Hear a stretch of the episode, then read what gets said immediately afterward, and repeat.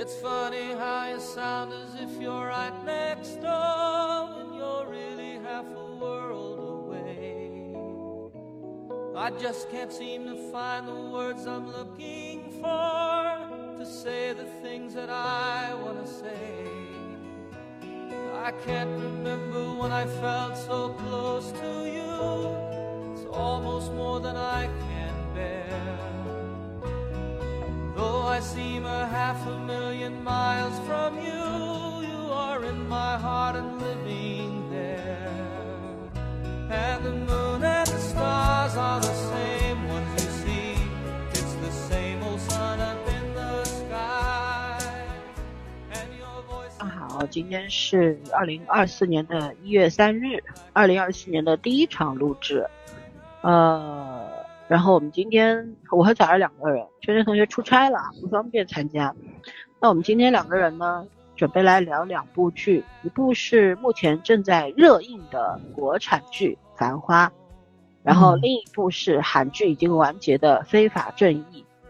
嗯，呃，《繁花》呢最近热度非常高，我看微博热搜热搜上面几乎天天霸榜，对吧？是的，是的，确实嗯挺好看的。然后《非法正义》我还没有看，《繁花》呢咱还没有看，也就也就是说嗯，今天两个人各自聊各聊各的。各聊各的，没有什么互相这个穿插的这个可能性啊，因为不知道没看过不知道，对吧？但是呢，我觉得就是按照我们多年电视儿童的这个经验来讲，呃，可能会有一些些散发的东西、发散的内容出来吧。因为你看韩剧这么多年也好，你看国产剧这么多年，因为《繁花》嗯又是王家卫监制的，对吧？所以嗯，多多少少都能够说点东西出来的，所以大家就拭目以待吧。因为我们俩也没有碰过，我们也不知道能说出什么来啊。对对，嗯说着看吧，就是。然后呢，元旦假期刚刚过掉，下一个假期呢就是我们的农历春节了。嗯，还有一个多月吧，好像是二月九号就大年夜了，对吧？也就一个多月嗯时间了，又要过年了。呃，反正怎么说呢，我们尽量在过年前多录几期节目吧。因为上个月我们也检讨了一下，我们就录了两期节目，当然都是有客观原因在的。第一呢，忙；第二呢，病，是吧？没有办法。嗯 对，这个月我们会加油的，二零二四年一定会 好好干。对，OK，那反正假使说有同伴忙或者怎样，我们另外两个人一定会补上的，好吧？嗯在这里跟大家做一个承诺。那么我们就开始聊了，呃，是你先说还是我先说？要不你先说吧，因为我我我也想听你介绍介绍《繁花》，但我看大家在群里面聊的热火朝天，其实我很想看，你知道吧？但是我嗯就一直在犹豫，因为我肯定听不懂上海话，因为咱在节目里不聊过吗？老三一说上海话，有国语版呀、啊，对对对对对，有普通话但我还是觉着一定要看原版，就是比如说，您像咱看 TVB 一样，我也喜欢看粤语版的。然后呢，你看那个国外的那个影视剧啊、电影啊，我也喜欢听原版。就它真的是有很多非常细微的那个差别的东西，就是你其实是叫什么来着？就是原语言是更有韵味的。你不见得能听得懂，但是它其实很多的就是停顿呐、语调啊、语气啊是有情绪在里面的，更适合演员去发挥。就是你翻译了过后，肯定是有配音演员的在创作的东西在里面，对吧？就是是你肯定是是有一一丢丢的失真，就跟咱们去看那个就是翻译的。名文学名著是一样的，就是你看的翻译的不同的翻译家的版本有不同的感受，对吧？个别的段落，它的一些遣词造句呀、就是那个呃翻译家的一些写作风格，肯定是会有的自己主观的东西在里面，这是无可避免。你要想看原汁原味的，还是得去看原版。所以其实我是还是想看是那个上海话版的，而且老三说是是有字幕的，对吧？而且我看那个，对对对，我看好像就这意思，字幕翻译看来还可以，所以我我打算过过，我就也去看，嗯，嗯，看看《繁花》。嗯，繁花就是嗯这个呢，呃，王家卫导演的，所以呢，他这个整体风格监制监制没有，他是导演，豆瓣上写的他是导演嘛。啊，王家卫是导演吗？对，编剧是晴雯，晴雯是一个我们很害怕的编剧。是的，对，但是呢，目前来说，繁繁花就是给了我很多的乐趣啊。呃，繁花上海话叫叫怎么叫呢？叫维护。其实上海话很有意思的，但是呢，因为南方语系嘛，又是这种吴侬软语，吴侬软语又又分很多种。其实上海话，呃，老底子的上海话可能更接近于，就是说像南市区啊，这这这些老人家讲的那种上海话，有很多的尖团音。但是呢，南市区现在不存在了嘛，并掉了嘛，对吧？然后，呃，对，然后现在发展到当下的这个上海话呢，其实。文读的东西就比较少了，然后尖团音也很少了，对，有很多的读法，比方说像这个《繁花》里边讲到说，百货商店就是那个三洋牌的 T 恤衫进百货商店的时候，他讲的是柜台两个字，在上海话里面应该读举的，但是在这个里面读读的是鬼的，啊，其实也有，就现现在的很多的年轻的上海人也是读鬼的。因为原先的那种读法，他们也不会了，就是按照像我从小到大讲上海话的，在家也讲，在外面也讲，有很多朋友、同事什么都讲上海话。可是呢，有很多老人读的那种读法，我们也读不来了，这是真的。对对对，是的，天津话也这样。嗯，对，就是方言呢，它也不需要什么普通话来挤压冲击了。其实它慢慢也会自自己也会消亡，会迭代的这个东 西，嗯对吧？原先嗯就像呃，包括上海方言，上海方言里面也分很多种，本地话和市区话又是两回事。嗯，本地话呢又分区县也不一样。你比如浦东的川沙南汇，他讲的那个本地方言和宝山讲的就不一样，宝山和崇明讲的也不一样啊，对不对？但是呢，大家能互相听懂，这是真的。讲是不会讲的，听是听得懂的，沟通是无障碍的。然后呢，上海话又跟又融入了很多的宁波话呀、苏州话呀等等在里边，然后又又有很多的舶来语，就是外外面讲的那种外国外呃英语翻译过来的，嗯，知道吧？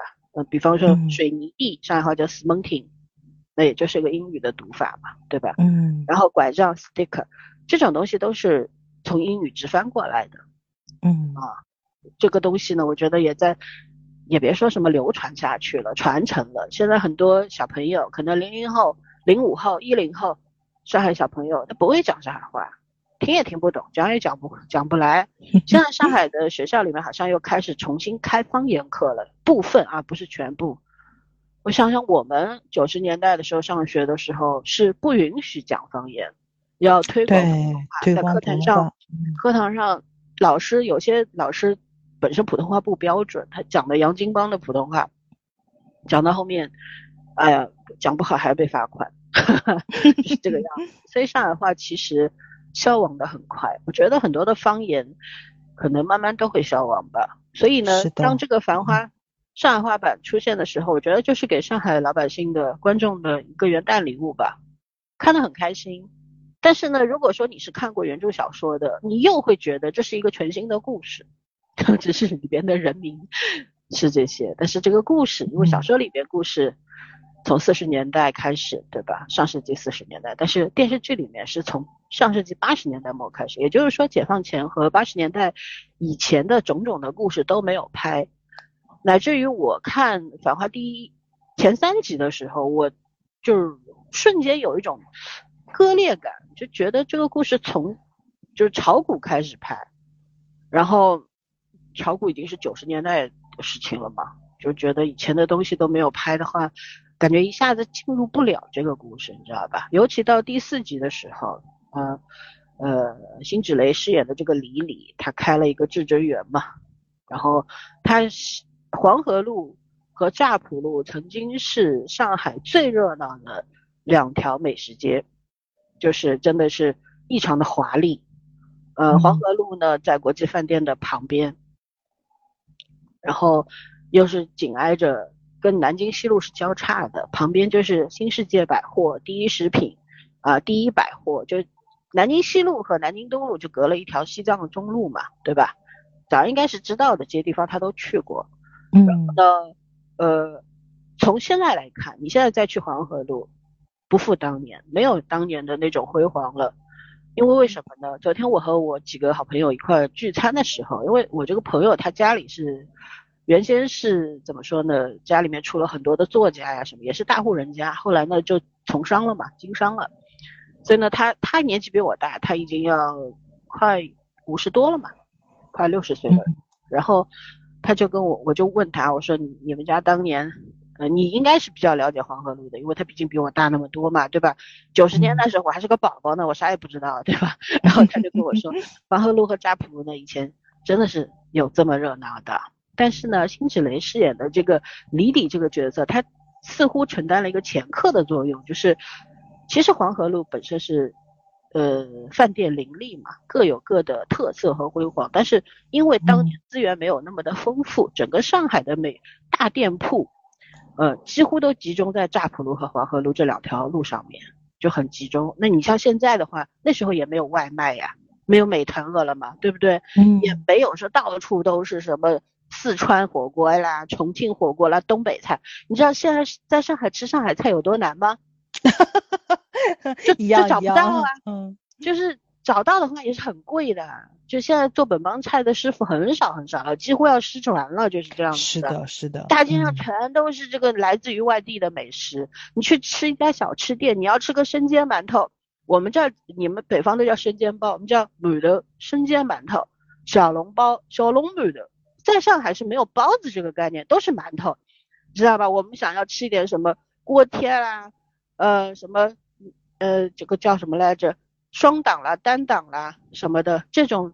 老牌的饮食店都没有了，更不要说我们小时候街上或者夜里面随处可见的什么炒面摊啦，什么撒别稳灯啦，这种摊子都没有了，因为这个城市管理的需要嘛，对吧？对，嗯，所以都消失了。那那那以前这些东西资源没有那么多，然后黄河路、乍浦路呢就集中了，几乎商人都会去那些地方。他们之间交换情报，但是饭店呢只是提供一个平台，而这个剧里面的李李开的这个至真园啊，其实呃也是有原型的，嗯，但是至真这个这个原型的老板娘，其实在这个电视剧的花絮里面是出现过的，是一个六十几岁的，正好跟我朋友也是认识的，然后他就跟我讲，人家本人老板娘本人是很气场很大。就不是这种类型的女孩女生，你知道吧？就是反正这个改编了嘛，都不一样了。然后他说，在黄河路上是没有前客这种角色的，因为人家开店就是挣你这份钱。当初在黄河路不仅仅是各各家商户交换信息的场所，更显示了一种派头。上海人讲做生意怎么讲？要鬼朗的。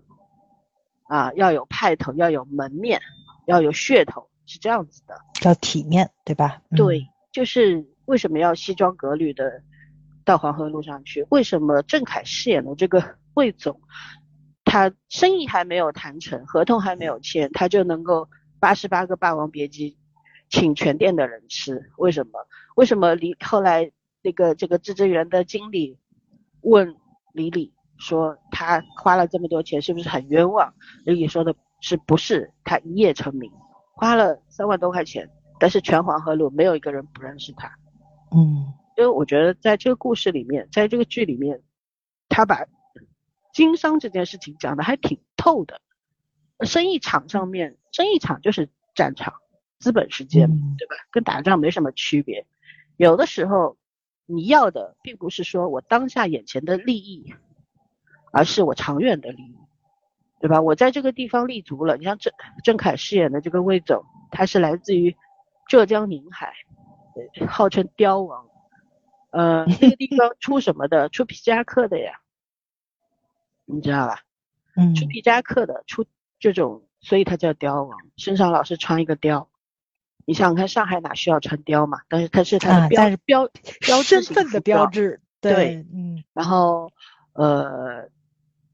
就是说，他为什么要在黄河路要闯，要一夜成名，要闯出一片天地，是因为他需要这个名声，让所有所有人能够看到他，他就多了很多获取信息的渠道嘛。你认识的人越多，对吧？你未来的路就越好走。人家能看到你，就会给你机会嘛，对吧？这个就是我觉得在所有拍这种，你要可以把它看成一种职场剧，在所有拍摄职场就商商场职场的这种类型的剧里边，我觉得《繁花》是拍的很成功的。当然，这是得益于小说本身就写的很好，对吧？商场上尔虞我诈啊，也有很多的虚情假意，也有很多的高超的交易手段。对不对？也有很多，就是华丽的亮相。其实这些东西能够放在剧里边去非常详细的，然后非常直白的告诉观众，我觉得这也是一种本事。因为有很多职场剧，你看了半天都没明白他在说什么。对，因为他自己也不明白，对吗？嗯。然后，呃，我看到就是。这个网络上有很多关于说提问说，那么《繁花》这个剧真的有还原九十年代的上海吗？嗯，我想说的是，不同阶层的人看到的上海一定是不一样的，不一样的，嗯，对吧？我们整个人类世界就是折叠的，有钱人看到的上海滩和普通人看到的上海滩能一样吗？九十年代的时候，普通人可能一个人的收入就。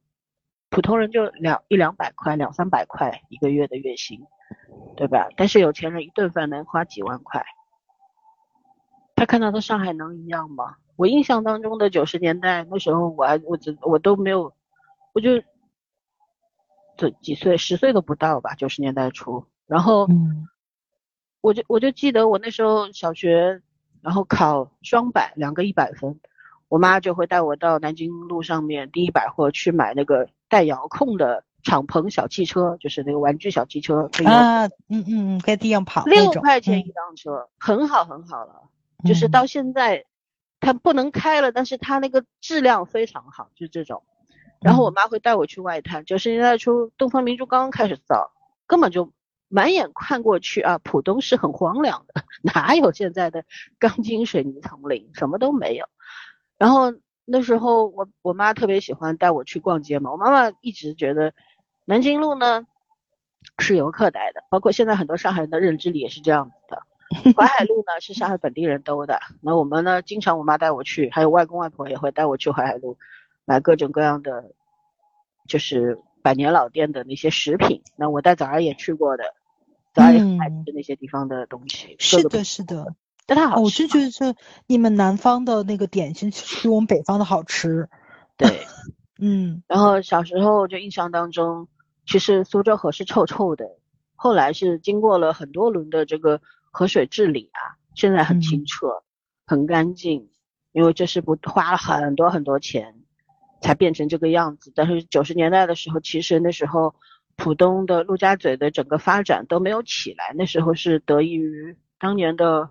我们的市领导朱镕基，然后好像去中央，再三的要求说，因为当时是要先发展深圳的，没发展起来，然后说呢，给上海一个机会嘛。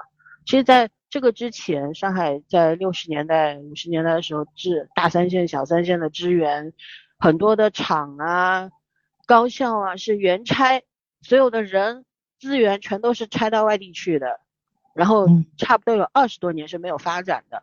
当中还隔了一个十年浩劫文革嘛，对吧？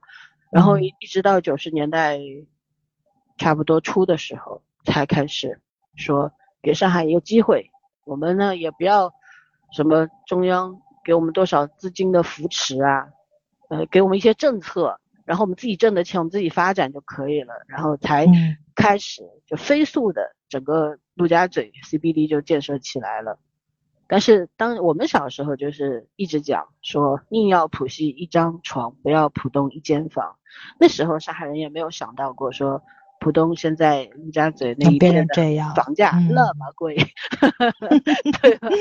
谁能想得到？那这个所以社会发展、城市发展日新月异啊，真的是料不到的。但是呢，剧里面其实也是有一些些是真的东西的。你比方说当年。买这个股票认购证，三十块钱一张，股风。可是你知道当年这个认购证是没人买的。我朋友他就跟我昨天还在聊这个事情，他说他当年家里面就住在西康路那边嘛，旁边就是证券公司，然后根本就那个就像现在摆那种办信用卡的摊一样的，摆了好多摊位，就是一直在吆喝来卖认购证、认购证、认购证三十块一张，没人吧，因为那个时候三十块钱对于普通来说挺多的啦。非常多，然后大家对那个时候从来没有过什么做股票的概念，你明白吧？对对，没有新鲜事物，你是有恐惧心理在里面的。对呀，然后就是我们就跟朋友聊到说，他他的一个朋友，呃，就是他的太太是银行的高级职员，他他是懂金融的，他也接触港股，也知道什么美国的这个什么。这个这个那个的这个这种股票信息啊，他知道中国要大陆要发展这个股票的时候，他的太太就跟他讲买，然后人家对吧，买了几百张发财嘞，真的这是真发财了。我们家也买过认购证的，当时是我不知道是什么情况，反正就买了，但是也没买几张，所以没发财啊。然后我我有一个朋友，他是这个父母都是。当时是金融系统的硬指标，就是卖不掉，内部消化，嗯，要求大家职工都去买，就勉勉强强买了几张，也发了一点点小财，这个样子的。因为它翻倍翻起来，那不是翻几倍，是翻上百倍的这样子翻，几何式的对增长，嗯。所以呢，当时就是因此呢，是赚到一些钱的。那个时候股票很好啊，牛市。对吧？进大户市啊，嗯，然后什么散这个小股民啊等等啊，反正各种各样的信息很多嘛。当年大家都看过这个潘虹和刘青云演的《古风》嘛，古风，但是那个是更符合当年上海的实际情况的。弄堂里面我印象很深嘛，上海人以前很多住石库门房子的，住在弄堂里的人没有抽水马桶的，住的房子外面都解放前造的。新式里弄啊什么的呀，就是就像那个爱情神话里面徐峥家那个叫新里洋房嘛，它也是，呃，你可以理解为连排洋房、连排别墅、连排小别墅，就是呃一整排，但是它也算是一家一户这个样子的。但是石库门就不一样了，石库门它可能一个门洞进去一排，然后这个七十二家房客那种是吧？啊，对，一个是一个总门进去一长排。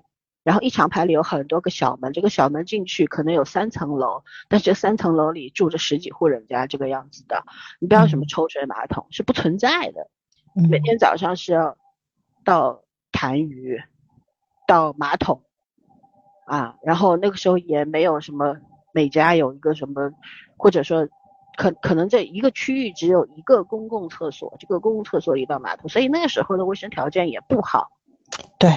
也不好，真的是不好。那时候我们家那时候住的都是自己独栋的房子，但是离我们家就我们弄堂的西面，当时就是七十二家房客。当年有很多就是解放前的国民党高官啊，或者说是。那个汉奸，我们那个弄堂很著名的嘛，很多大汉奸待过的，都 逃走了，去台湾或者去香港和美国，所以他们家的以前叫佣人，现在叫保姆，对吧？佣人是一个不太尊重别人的叫法，然后呢就留下来，然后这些人呢，他的老乡啊什么的，可能就呃投奔他们了，投奔他们，然后呢将别人的房子据为己有。就有了七十二家房客，再加上解放这个上海解放啊，再加上后来的什么，反正各种各样吧。那当时有很多的改革，对吧？又有十年浩劫啊，等等啊，就是很很乱。就是我们就我们这条弄堂里边，有独栋的，也有一栋房子里住了很多户的。有些人家可能就十个平米都不到，啊，但是这个房子怎么说呢？是价格是很贵的。那卖也卖不掉，这种房子外面看上去都很光鲜，可是里面让你住你也不想住，就这样。嗯，你要去装修它也没有那么的容易。就像我们家当年装修的时候，我们要换一个地板都是要打报告的，因为它属于这个，对吧？嗯，珍珍贵建筑，嗯，是 的，历史优秀建筑，所以呢，它你要换个地板，换个楼梯，干嘛的？你外墙不能动，结构不能动，里边要换什么都要打报告，要申请的。钱要自己花，还要申请，所以呢，这这个事情就是可能不了解这些事情的人，大家都会觉得哦，你住洋房啊什么的，肯定很有钱或者怎样。哎呀，说不出的苦是真的，这种房子有价无市，这说起来很贵，没有人买，砸手手里了，就是这种感觉，知道？然后在这个里面，你看剧里面马伊琍她回从日本东京回到上海的时候，她住的那个房子其实类似于就是以前也，它这个应该不叫石库门了，可能就是一些嗯怎么说，我无法形容吧，就很像，比方说淮海路旁边那种长乐路啊什么的这些周边路上面的那种民居，你可以说它是心理，你也可以说它是石库门。总之我也无法形容它，它也是一个楼梯上去很多很多家，都是木头房子，就是隔音是很差的，然后格局很小。但上海人呢，就算就像我们老上一辈的人，他们那时候一个房子里面可能有亭子间，你知道什么叫亭子间吗？对吧，亭子间是不是就是跟现在的就是那种伙单似的，就是很多户住一块共用厨房跟厕所，是是那种吗？不是亭子间，其实可能就是你这个楼楼梯上去有个转角的地方，这个转角的地方旁边有一扇门，哦这个推出去叫亭子间。它啊，就那种错层是吧？就那种。对，它可哦它这个空间是非常非常非常小的。然后呢，呃，离但上海人呢就是很要体面的嘛，叫螺丝嗯壳里做道场，就是螺丝壳里做道场。呃，这个这个怎么讲？就是庙很小，但是五脏俱全这种感觉是很精致的弄的。哪怕你没有钱，但是也会追求一个比较精致的生活方式。就是家里面可能也会没有办法真的做大型的装修，可是他也会弄一些小的装饰啊，或者怎样啊。虽然小，但是也是能够很完整的去体验生活的。然后呢，出门呢肯定是穿的山山清水绿，上海就塞清死了。清清爽爽，很舒服，很干净，看上去很体面。你在家里面再怎么样没关系，出了门是一定要这个，这个是上海人的传统。可能这也是很多就是来上海的人或者说外地的朋友们不理解的一件事情，就觉得你也没有钱，你为什么要穿的这么的好或者怎样？可是我觉得一个城市有一个城市的文明吧，或者说一个城市的精神面貌吧。那上海人就是、嗯就是喜欢这个，所以我们是很排斥说被冠上这种所谓的什么崇洋媚外啊，什么什么的那种，嗯、什么是精致穷这些名义的。我觉得要求体面，要求自己把自己弄得很光鲜、很舒服，其实没有错呀，对，对不对？那嗯大家都穿的精致一些，然后日子过得细巧一些，有什么不可以呢？我觉得尊重一个地方的地方特色，也是一种基本素质，对不对？然后再回嗯到这个剧里说，像呃里边有很多网上戏称这是有三幺零团建嘛，因为上海人的身份证号开头三幺零嘛，对吧？然后呢，呃，上海上海籍演员的团建，就里边基本基本上你想得到和想不到的上海籍演员都在里面，包括很多的滑稽戏演员，还有我们的范志毅范大将军，一个运动员 也客串了，是吧？哎呦，他好像范大将军上热搜了，说他的演技比小鲜肉们都要好。他本色出演嘛，就那个嗯演了一个车间主任，然后呢，呃，这个叫什么？还有我们很熟悉的，以前我你们应该没有看过，就是上海有一个以前在我小的时候，年轻的时候有一个滑稽戏情景剧，滑稽戏情景剧叫《老娘舅》嘛，然后里边嗯。呃，阿庆也是，阿庆亚瑟和美娟娘娘都在里面，在这个里面有演出哦，而且演技都很好，因为他们真的都是国家一级演员，就是就是怎么说，戏曲演员，我觉得可能是八般武艺俱全吧，很强的。嗯然后里边，你像我曾经很不喜欢唐嫣啊、马伊琍这些人，包括胡歌啊，我我真的不喜欢这些，我一直觉得他们演戏不怎么样。嗯，我虽然他们都是上海人，我没有不喜欢他们，我就特别是唐嫣，我一直觉得她演不好戏的，就是一个花瓶，只是长得漂亮而已。但在这个里面，我觉得她真的是非常的贴近汪小姐这个角色，就是上海话讲咋咋呼呼十三点，十三点不是一个好说法，但是呢也是一种形容，就指指这个人就是很热烈，呃很有朝气，然后呢不是那种斯斯文文很文雅的人，很秀气的人。他就你看唐嫣在这个里面演的一个人，就是一个很赤诚的人，很单纯，又有很有冲劲。然后呢，就是他对于感情这个事情也很干脆，就是他很喜欢阿宝，就宝总，胡歌饰演的那个宝总嘛。当他两个人，宝总一直认为我跟你是战友情，是好朋友，对吧？你帮我实现愿望，我帮你实现愿望，是这样的一个关系。但是呢，汪小姐就觉得我我我在这个之外，我对你是有男女之情的。可是他也没有拖泥带水，没有说，呃，我喜欢你，一定要你一定要接受我或者怎样。他也痛苦，他也很难，还在这个感情里面有过挣扎。可是他处理这个事情的方式很简单，就是问阿宝，你二选一，对吧？你要不要跟我在一起？如果你愿意跟我在一起，我哪怕跟着你去卖茶叶蛋也可以。如果你不愿意跟我在一起，你只要说一句就可以了。我就很欣赏这种。然后包括马伊琍饰演的这个。呃，哎，马伊琍饰演的这个林子，她曾经在日本东京一家高级的夜总会里面，就是做服务员的，她没有做三陪女之类的，她只是做服务员的。因为当年那个时候八九八十年代的时候，呃，上海还没有发展嘛，其实上海人的收入是很低的嘛。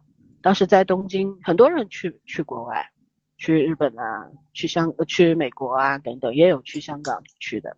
就是去赚赚外汇嘛，对吧？有很多人，我们家一个亲戚也是的，就当年去了日本，后来嫁在了日本香根。我们我的一个姑妈，嗯，反正当年从日本回来的，人，不管他在日本做什么营生吧，但是回来之后都是很很很体面的啊，很有面子的，因为赚了很多钱，然后回来造房子啊，身上一身名牌呀，给亲戚买这买那，很多很多的。就，所以马伊琍饰演的这个林子其实也是这么一个角色吧，嗯，然后她回来之后，她也是当年在日本，在东京帮助过宝总阿宝，那时候是阿宝，然后回来，当时她帮了阿宝过了难关，阿宝承诺他，呃，不是承诺，是帮助他实现了他的愿望，在上海开一个餐厅叫夜东京，然后呢，果然就是。给他开了这么一个店，阿宝是投资人，马伊琍是经营者。可是呢，当马伊琍其实对阿宝也是有很，呃，不是马伊琍，是林子对阿宝也是有也有的也有男女之情，也想跟他在一起。可是当他听到了真话的之后，他非常的就伤心了嘛。可是这个时候，她也，我觉得上海女人骨子里是有这个东西，这种精神在的，就是她不会拖泥带水，不会哭哭啼啼、怨天怨地，她不会，她会觉得好，你不要我是吧？你嫌弃我是吧？我跟你没有未来是吧？OK，那我就靠我自己。她就离开了这个店，过了很久之后，她回来，就去做她想要做的事情。她对你即便还有情，可是呢？他更在意的是自己和自己的纠缠，嗯，对，哇，我觉得这这里面对女性的描写都很棒，包括范甜甜饰演的这个叫卢美玲，她是黄河路上另一家店的老养老公的呢戴军，你知道的啊，主持人哦，哦，对，他里面演了一个爱，有就是。小白脸嘛，就那种又爱赌博又爱乱来的这种人，不赚钱只会花钱的这种拆白党，你知道吧？然后呢，她有一个情夫，就是这个她的丈夫在澳门赌钱输了很多很多钱之后没有钱还，她的情夫顾红根是当年杨浦的一个地头蛇吧，就是是也也不那时候不没有黑社会啊，就是个流氓。流氓头子是也是蛮有腔调的那种人，但是你万万想不到，这个顾恒根他是一个纯爱战士，你知道吗？就是他居然就是卢美玲的丈夫在澳门赌输了钱，但是没有钱还，卢美玲也没有钱，他就求助于他的情妇，然后情妇居然去问保呃去问耶稣借钱去救他的情敌，我真的是 啊，这个里面真的好多的纯爱战士，好有意思，我觉得。就这个剧，其实你要讲的话，我觉得很细碎的，可以讲一晚上，很多很多。但是我就重点划个重点讲几条。第一呢，我觉得真的这个剧买的音乐版权实在是太太好了，太值得，就是说真的很舍得花钱，一首一首的，呃，怎么说金曲，有张学友的，有王杰的，居然还有。东京爱情故事里的突如其来的爱情，我的天，就是小小就是叫什么？小河什么镇，这个呃小田切呃不对那个小田和正嗯。啊对，这首歌响起的时候真的是满满的回忆感，然后这首歌出现就是在八十年代的时候，宝总啊阿宝有了生意上的难题，他去日本找找人帮忙的时候遇见了林子。然后就放的是这首突如其来的爱情，我的天呐，你知道吗？就你看了这一集，你一定会觉得，哇，这个歌用的太，墨镜王真的很牛，就是他在这个 BGM 的 选择的时播放的时机上面，绝对是，就是独树一帜的，我觉得没有一丝多余的东西，每一首都放的恰到好处，是锦上添花的，然后。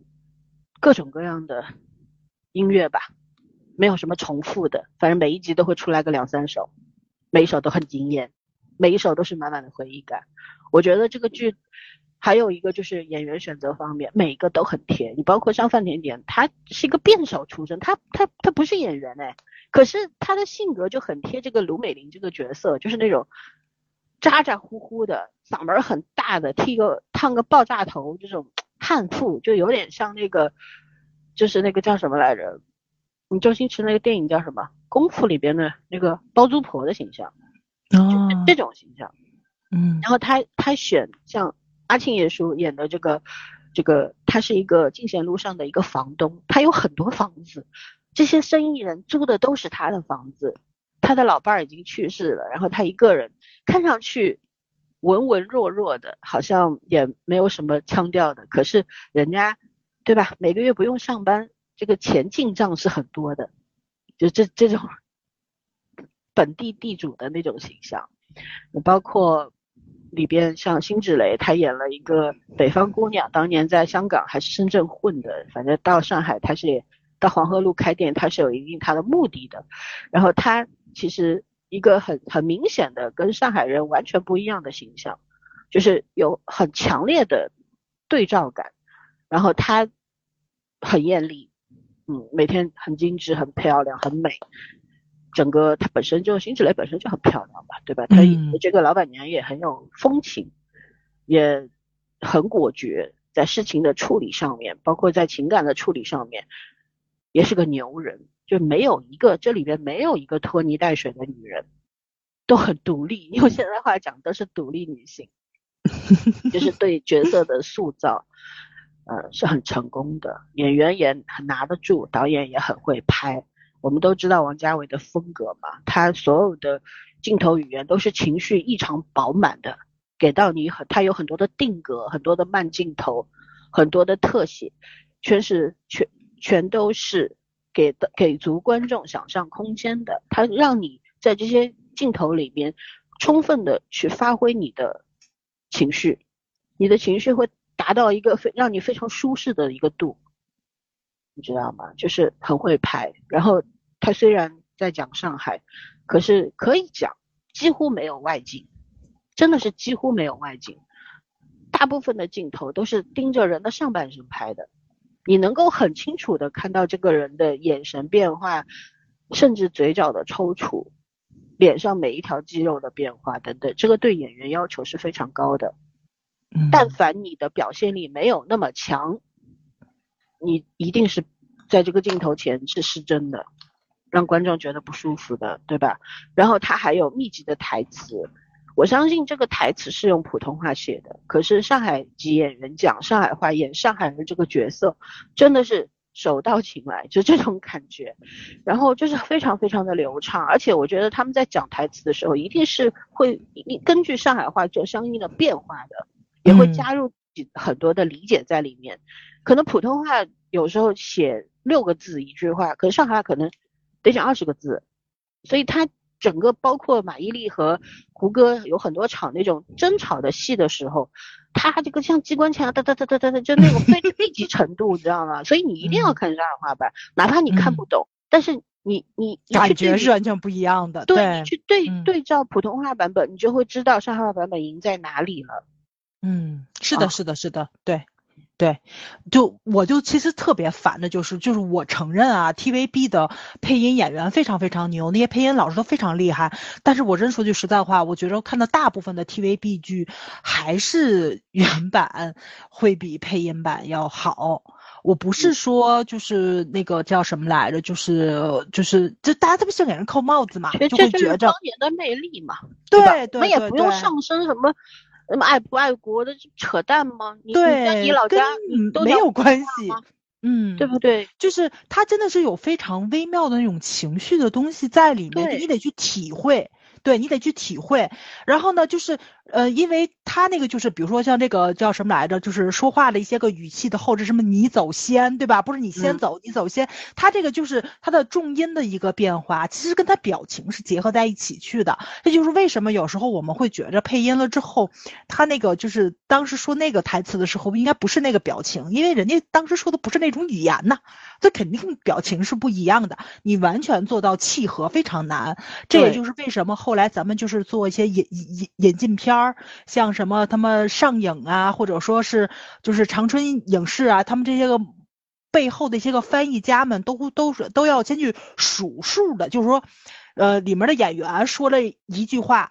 他是说了多少个字？就是咱们中文是多少字？一二三四五加九十，他数完十个字，你做这个翻译必须要在十个字以内，而且每一个字都要跟他的表情对上。那个时候翻译真的是，呃，那那那一部电影是怎么磨出来的？对对对对。所以这也是为什么我们刚开始特别喜欢看，就是一些个非常非常老的，像童自荣他们那一批人的那个配音的电影，因为真的是抠出来的。但是当大量的影视剧出来了之后，就做这么细致的东西是没有的。现在是流水线了，没错。没错，没错，所以你这个工作量不一样了，你去看原版那个感觉就真的是不一样，就很多细节都不一样。因为你像我们可能看片儿就是比较细的，我们特别喜欢在画面里面去抓那个叫什么来着，就是抓人家的信息点，就你那个非常微妙的表情，在某一个时间出来，它可能透露的信息就是不一样的。但你你你很容易就是配音的时候，对吧？就是那个前后节点一变，它可能。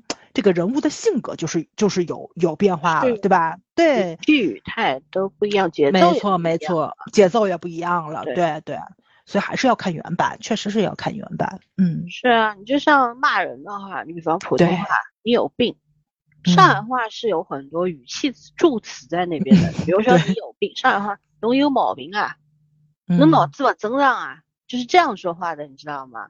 你听上去好像也没有那么凶吧？对对，而且就像老三说的，就是说可能都说你有病，这个人他的那个生活背景、教育背景不一样，骂人的话就不一样，对吧？就是那个脏的程度就不同了。其实你就能看出来人物的那个性格背景和受教育程度的。所以这个东西就还 确实得看原版。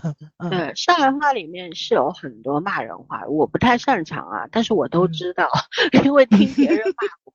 其实。有很多这种骂人话挺恶毒的，讲真的。可是呢，我觉得现在大家都很文明嘛，不太会去骂这种。这个讲到一个小故事，我前两天我在知乎上回答了一个问题，然后呢就是讲说现在很多女生。外呃外地来的女生在上海工作生活，为什么找不到上海籍的男生做配偶？说上海男生都去哪里了？那么我在里面就讲了一个事儿，讲到了说我朋友家里发生的一个事情嘛，就是呃说女生答应了结婚，呃提出结婚，可是呢要在男方的名房产证上加名字啦，又要彩礼啦，等等等等啊，导致这个婚事要快要黄掉了，就这样一个事情。然后呢，我就说呢，在上海呢，就是说，比方说，因为上海基本上八十八零后基本都是独生子女了，不管你生男生女，反正就一个，父母都很宝贝的。女孩子也是当掌上明珠来养大的，嗯，就家里，而且基本上上海呢都是双职工家庭很多的嘛，就普通人家基本上都是双职工，呃，可能九十年代经历过下岗潮什么，但是后来，嗯，也通过自己努力啊什么，再加上当时改革啊什么的，有很多拆迁啊等等，所以大多数。普通人家的生活也是翻天覆地的变化，所以呢，对小孩子呢，就是投投投资是很大的。这种投资也不求回报，也没有说我给了你什么什么，你一定一定以后要还我什么什么，一定要报恩，没有这种。就是说，呃，一般比方说上海的男生女生都是内部消化掉的，很少会跟呃上海以外的人结婚。就算是的话，基本上也是江浙沪。这个圈子内吧，就是说大家因为文化比较接近，对吧？当然也有说跟很多来自其他地域，呃西西西南地区啊、西北地区啊、什么北方啊，也有也有，不是没有啊。我只是说大部分的情况下，那么比方说要提出什么加名字，有加呀，但是对加名字这件事情啊，呃，这个是一个法律问题，其实它关关系到很多的细则。大家有兴趣是可以去研究的，因为他婚前加和婚后加不一样，包括你这个房子的出资人是谁，房子有没有贷款，假设说你这个房子是有贷款的，你加名字还加不上去，等等，它包括新民法典上面对吧？你现在女方你婚后加名字其实也没什么用，对吧？那我我那个朋友遇到的事情就是那个女女孩子就不仅要加名字，还提出要把他能加名字的那个房子，他们家那个男方两套房。小房子呢是男孩子的名字，然后大房子呢是父母的名字，男孩没有名字。然后呢，父母答应说把女孩子的名字加到这个小房子上面，那么你小夫妻两个人一套房，也等于说是你结婚后给你加名字，也等于是赠与了嘛，因为他是全款一个老房子，对吧？也等于说一个六百万的房子分了你三百万了，可以了吧？嗯，对吧？上海人不讲没有彩礼的，从来没有彩礼这个概念，但是也给了答应给女方八万八。毕竟人家，人家当地是有彩礼的，那么就尊尊重这个习俗。然后女女生不不愿意说，嗯，小房子名字我不要加，但是你们要把大房子卖掉，卖掉之后我们重新买一个房子，也就是说，这就涉嫌洗房了嘛，就是把别人一生的这个积蓄，人家也是普通人家，一套房子一千多万，对吧？地段还可以，你要把它卖掉。卖掉之后就理所当然的写你们小夫妻两个人名字，那人家父母两个人就没有房了了。小房也是男的，男的的房子，大房子变成你们夫妻俩的房子，那老两口咋整呢？对不对？然后我就就写了这么一个真事儿啊，我就写到我说在上海呢，加名字加配偶名字很正常，不加也很正常，因为大家条件都还可以。不加名字的话，就比方男方不愿意加女方名字，可以的，但是你也不要打女方女方家财产的主意。我写的够明确吧？然后评论区就跳出来两个上海籍男男子啊，脑子有毛病，在那边讲说，呃，他说陈娜啊，我第一次听说上海人加名字是加配偶名字是很正常的，呃，这这反正一行字打了好多个错别字。然后我就说呢，第一呢，大家的圈层是不一样的，你看到的和我看到的不一样。对不对？第二呢，我说呢，加名字这件事情是一个法律问题，你不太懂法，你可以学习好再来发言。第三个呢，我说真的是一句骂人话，你不要，就是就就还是不要讲，不要给上海人摊台，对吧？然后把他拉黑了，结果又来一个男的，就说啊，蹭的怎么是骂人话呢？蹭呢是上海人的口头禅。他说：“你看，骂你是拉三，上海的拉塞拉塞什么意思？就是其实对女性的一种非常不好的一种攻击语言，就是就是讲你这个人，呃，反正就就我也不知道怎么去形容。总之，如果另外一个一个上海人对你说你是个侬是在拉塞，侬你一定要反击，记住啊，就这是一句非常恶毒的话。然后他说，这个如果说你是拉三，你才是个才是骂人话。他说一句话就暴露了你不是上海人。”我心想他妈的，我就回他，我说我回答一个问题，我还亮身份证是吗？我说一个上海人如果张口闭口蹭那蹭的，他可见家风如何，嗯，可见教养如何，对吧？蹭的后面跟哪两个字？上海人心知肚明，这是真的是一句骂人话，就类似于草泥马的意思，你知道吧？就这个意思。嗯嗯，明白然后呢明白。就谁谁会把骂人的话当口头语儿呢？对我嗯说我说，如果你你而且以此你就判断我不是上海人，我觉得你觉得你就很滑稽，这个人，滑稽，没有逻辑。对 吧对吧？就很滑嗯稽。啊，我就我就觉得就是说，你我为什么要讲这个事情？是因为确实在上海话里面有很多骂人的话。你像范志毅客串的这个角色，假使说让他自由发挥的话，我觉得他一句话里面有很多的脏字，很多的脏话，他绝不是这样说话的。嗯，对然后我觉得上海话跟粤语有点像，粤语也是，就是就是好像是也很容易说脏话，就什么话都可都很容易带出来点什么，对吧？嗯是，然后呢，我就觉得说，嗯，呃，反正这个剧，我觉得就是从第五集之后给了我很多的乐趣，是因为它就吵架场面特别多，我听了可开心了。但这种吵架它是有逻辑的吵架，有的时候，比方说像嗯林子和保保呃保总的这个吵架，是林子单方面的开枪，就是那种哔哩吧啦哔哩吧啦一大堆。林子这个角色也很难演嘛，他又有那种贪婪、市侩，然后又有一些狡诈，但是她又很嗯讲江湖义气，就是刀子嘴豆腐心的这样一个女性，她有很很有分寸，她有她是贪财的，可是她也有自尊，就要把这样一个角色演好。其实马伊琍，我觉得这是我见过的他最成功的一个角色，演的太好了。然后他和嗯宝总在东京的一场戏，王家卫也是会拍呀、给的很多的特写，你知道吗？很美是吧？我从来嗯没有见过马伊琍这么美，笑起来真的是好看，真的好看，很漂亮，嗯很有味道，很有魅力。哦，我我我真的感觉我都都快成为他的路人粉了，就那种感觉。以前我是不喜欢他的，我会觉得他就反正不怎么样，一直是这种感觉。然后，呃，在这在这个剧里面，我觉得就是呃，反正有很多我很喜欢的上海籍演员没有参加，可能拿不到这这么好的饼吧，有点可惜。真的有很嗯多很好的上海演员没有参加。阿姨就有点儿那种哈利波特，然后有很多非常优秀的英国演员没有参加，大家都觉得很遗憾，的感觉是一样的，是是有这种感觉，嗯因为真的很难得，真的。我小时候看那个《孽债》，可能嗯讲上海话非常多的，也上海方言很密集的一个一个电视剧之后，要么就是地方上面的这种滑稽戏，现在电视里面也没有了。以前都会拍的，老娘舅这个也是十几、嗯十几多十多年前的这么一个每天六点多钟晚上吃晚饭的时间会放的东西，现在也没有了。对，现在非常少。上海台的娱乐，不管是东方卫视还是，反正 SMG 整个做的这个娱乐方向也好，新闻方向也好，都是一坨屎，我自己都不要看。嗯我觉得好像不只是上海的问题，就我印象中啊，就咱们以前看那个有线电视嘛，就是你打开那个就是新疆台、西藏台、四川台新闻，好像都是方言报的，但是现在打开都是普通话。不是，主要是没有内容。你知道我嗯偶尔去长辈家里吃饭，他们是每天要看新闻的，新闻坊啊什么的，他都。我我有一天看到一个新闻是什么，就是说说有一个女士的父亲去世了，她原来是有什么心脏病还是高血压的，然后呢，嗯她有留下了很多药，当年当时配了很多药，说这个药后来捐给了这个什么老人院，我心想这这也能上嗯新闻啊？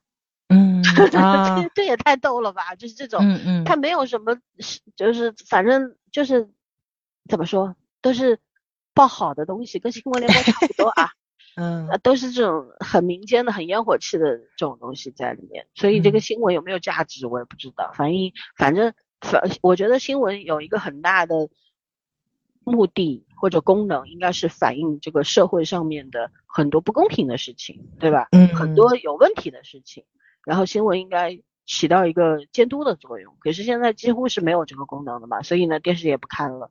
而且呢，因为现在上海两千四百第第七次人口普查什么，两千四百八十万人，这是在册的，啊，没有登记的也有嗯差不多上千万的流动人口。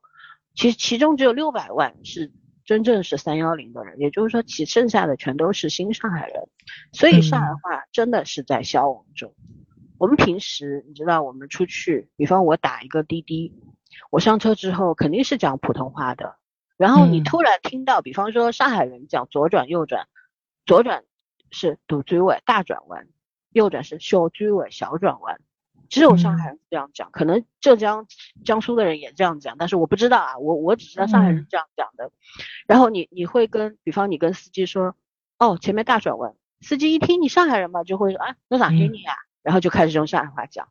上海人已经嗯小心翼翼到这种程度了，就是就怕你讲上海话被人家说你歧视人家，看不起外地人，嗯。所以上来都是普通话，对吧？早儿对上次我们从苏州是的，是的，回上海打车，对嗯，我上去也是讲普通话的吧，讲着讲着我就嗯。讲上海话了，因为司机上海话是上海人，司机说上海话了，对，对我跟他讲上海话的，一开始都是讲普通话的，嗯。就是这个分这个上海话，尤其我一直觉得纳闷的是，上海人在上海讲上海话是看不起外地人，这种说法是怎么来的？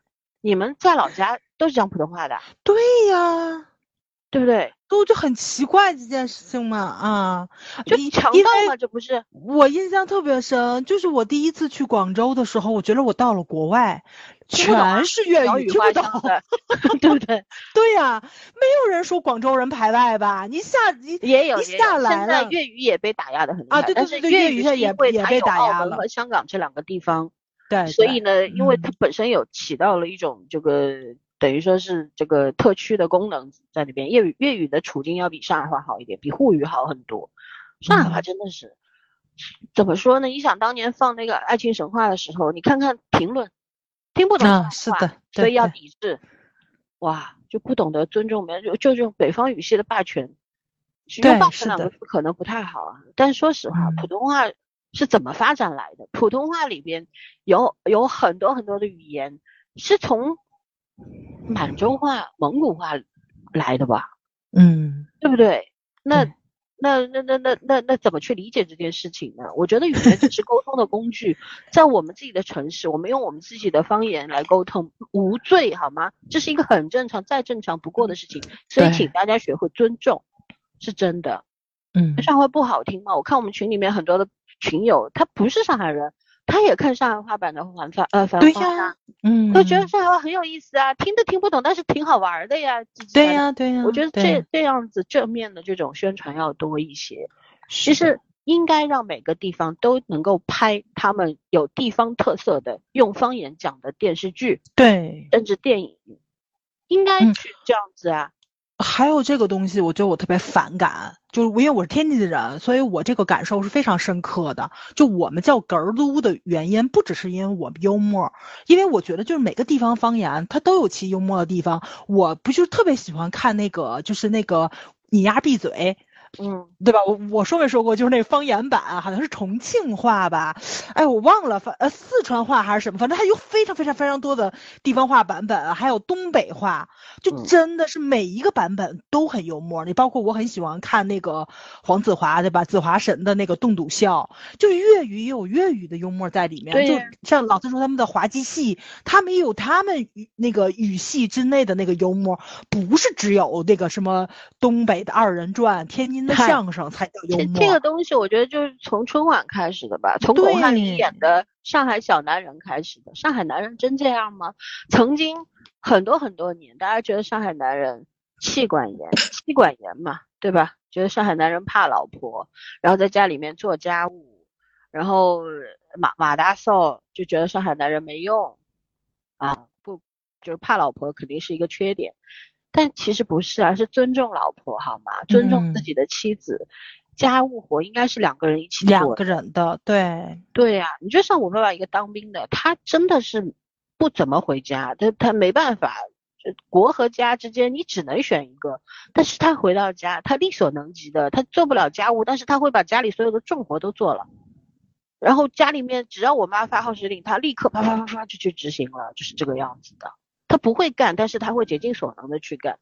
而我身边看到的所有的上海长，比方说我们给我们做后期的小鱼，他爸爸妈妈，他嗯妈妈因为呃身体不是很好，然后他爸爸退休之后承担了家里所有的家务活，还要照顾三位老人，他的爷爷奶奶和外婆都是九十六岁高龄的老人，他爸爸一力承担。我觉得上海男人真的很厉害，很好。就嗯不是说什么宠妻，跟宠妻一点关系都没有，就是知道，在一个家庭单位里边，不管是妻子还是丈夫，都应该做好自己应该做的那一部分。家务对不是女人都应该做的，男人也可以做啊。怎谁规嗯定的男人不能做家务啊？怎么了？家里有活儿，对吧？跌份儿吗？还是怎么说嗯呀？对不对？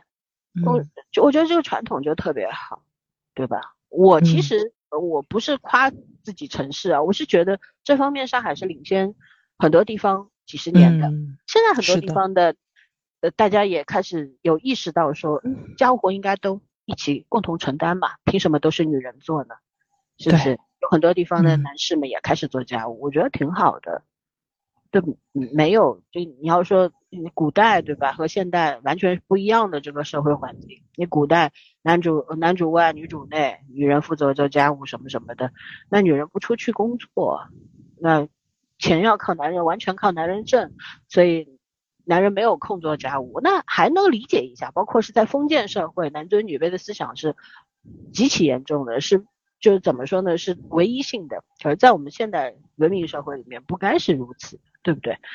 所以说呢，我就觉得你要，你可以不喜欢一个城市，但是你不能随意诋毁它，然后你要学会去尊重不同的环境、不同的地域文化，对，吧？不要轻易的去攻击人家、嘲讽人家，不不应该是这个样子的。但是我觉得本地人之间的这种鄙视链也很严重。讲个笑话给大家听，可能很多人都知道，上海其实我小时候，我我小时候我几个月的时候，因为我妈妈我爸当兵嘛，然后我妈要上班，没有空领我呀，这怎么办呢？对不对？只能我我北京的爷爷奶奶就把我带到北京去了，然后呢，所以我普通话很好，是因为我我小时候在北京待着，普通话能不好吗？对不对？没有什么上海口音。那个时候我从北京，我差不多六岁不到回上海的时候，住在长宁区嘛，就是其实我们家那边就是静安和长宁嘎嘎的里上，就是镇宁路的东边是静安，西边是长宁，我就住在这个地方。然后呢，我们隔壁邻居一个阿姨很搞笑的，她她知道我奶奶是本地人，我奶奶是原先是在反正最早的是我我奶奶家是松江府，就最早的上海的发源地，你知道吧？然后嗯就是那边的人，后来呢搬到了宝山，因为打仗的关系，搬到了宝山去。然后呢，他他们就就说，上海市区的人管上海郊区的人叫乡下人。现在很多网上的 外地的网友可能会觉得“乡下人”几个字很冒犯。其实你知道吗？上海郊区人民一直被当成乡下人的，而上海郊区人民每次说去市里面都会说去上海，他们不觉得自己在上海，他们说的是去上海，因为那个时候交通不发达，你要去市里面，那时候没有地铁啊，公交车也不是到家门口的，你坐公交可能还要走很远才坐得到，然后公交车折腾，又又又车次又很少，有可能十几二十分钟、三十分钟才有一趟车，真的很不方便。大家也知道嘛，你习惯生活在这个区域，你基本上活动范围就在五公里之内，你不太会跑到五公里之外去的，没错没错，嗯所以说呢，呃，反正郊区人民一直是在，是就是上海郊区人民一直在鄙视链的底端，而上海市区各区之间也是有鄙视链的。看来各地都一样啊。南是卢湾的，对吧？会觉得嗯长宁的也是乡下，对吧？黄埔、徐汇的，徐汇也有一些比较，就是说那个比较怎么说，上郊区的地方，就是徐汇是最南边的那一那一部分，也也是拆迁户，也是本地人，对吧？也会被鄙视，就是这样，很有意思的。所以呢，我们自己都不当回事。我小时候回上海之后，我们隔壁的阿姨就说你是乡下小孩，乡务小女，因为我奶奶是本地人。啊嗯后来得知我从北京回来，她说的是外地小女，外地小孩，你知道吧？就是 特别逗，特别逗。然后你包括，就像我在知乎上回来回答了一个问题，我连户籍都被开除了，我都不是上海人了。不是上海人，所以别当回事儿。就我像我讲起来，我就觉得是个笑话，讲讲就好了，不会放在心上的。我是哪里的人重要吗？我活成什么样才重要啊？对不对？然嗯后再讲个笑话给大家听，就是我老爸，因为去年年初的时候，不是当当时疫情刚新冠那个什么肆虐啊，刚刚放开控制的时候，他为了不被传染，然后住到了乡下的别墅，然后呢，在这边的公园里边，每天有一群老头子，有这个老头子里边有一部分是从市区搬来的，他们为什么搬来呢？是因为市区本身他住的地方就非常房子就非常非常小，可能是拆迁搬到这边来的，因为拆迁拿了拆迁款，但是。你那个拿到的钱不可能在市区买房子，价格不一样嘛，买不起了呀。他只能卖到买到郊区来，而且买的都是那种老破小，可能一百万出头的房子，也买不起新的公寓啊什么的，就买那种三四十年以上的房子。还有一些呢，可能把市里面的房子让给孩子住了，自己住到郊区来了。只要让孩子贷款在郊区买一套房，他们夫妻老夫妻俩住过来，但是他们就看不起本地人，知道吗？就 这一群老头在那边公园里面摆龙门阵，然后几个市区老头就非常傲娇的在那边讲，阿拉阿拉市区里上哪能哪能哪能啊，那郊区啥也没个，哪儿听不懂吧？就是听不懂。我们市区里有什么有什么有什么，你们郊区啥也没有，叫个外卖都叫不着，叫的外卖叫出来的都是不好吃的。对吧？交通不方便，这不好，那不好，这不好，那不好。然后说说你们乡下人怎么怎么。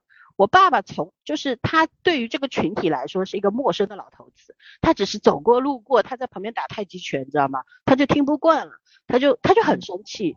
因为我爸爸其实是不会讲上海话，但是他是个上海人，他只是从小也是搬到北京，就是被带到北京去长大，长到十几岁然后去当兵的，他一直在部队里面，所以他会听上海话，他不会讲。他会讲的也只是几句骂人的话 就是这种。所以我我跟我爸在家里沟通，是我讲上海话，他讲普通话的。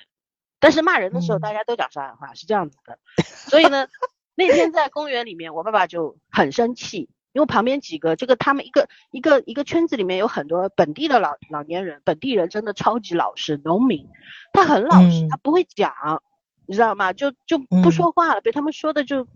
失声了，就等于说没有反驳的话，然后我爸就看不惯，我爸就说，哦，你这个户口本掏出来看一看，户呃祖籍哪里的，你不都是这个江浙和安徽来的吗？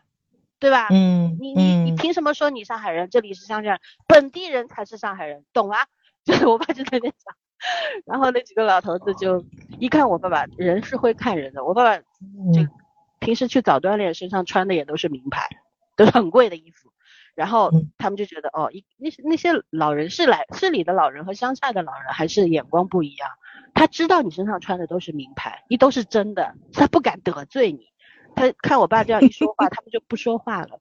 我那天我就跟我爸说，如果你今天穿了一个很很破的衣服，哪怕你穿个优衣库站在那边，他们可能就会怼你。然后我爸爸说，是的，就是人就是这个样子的，所以呢。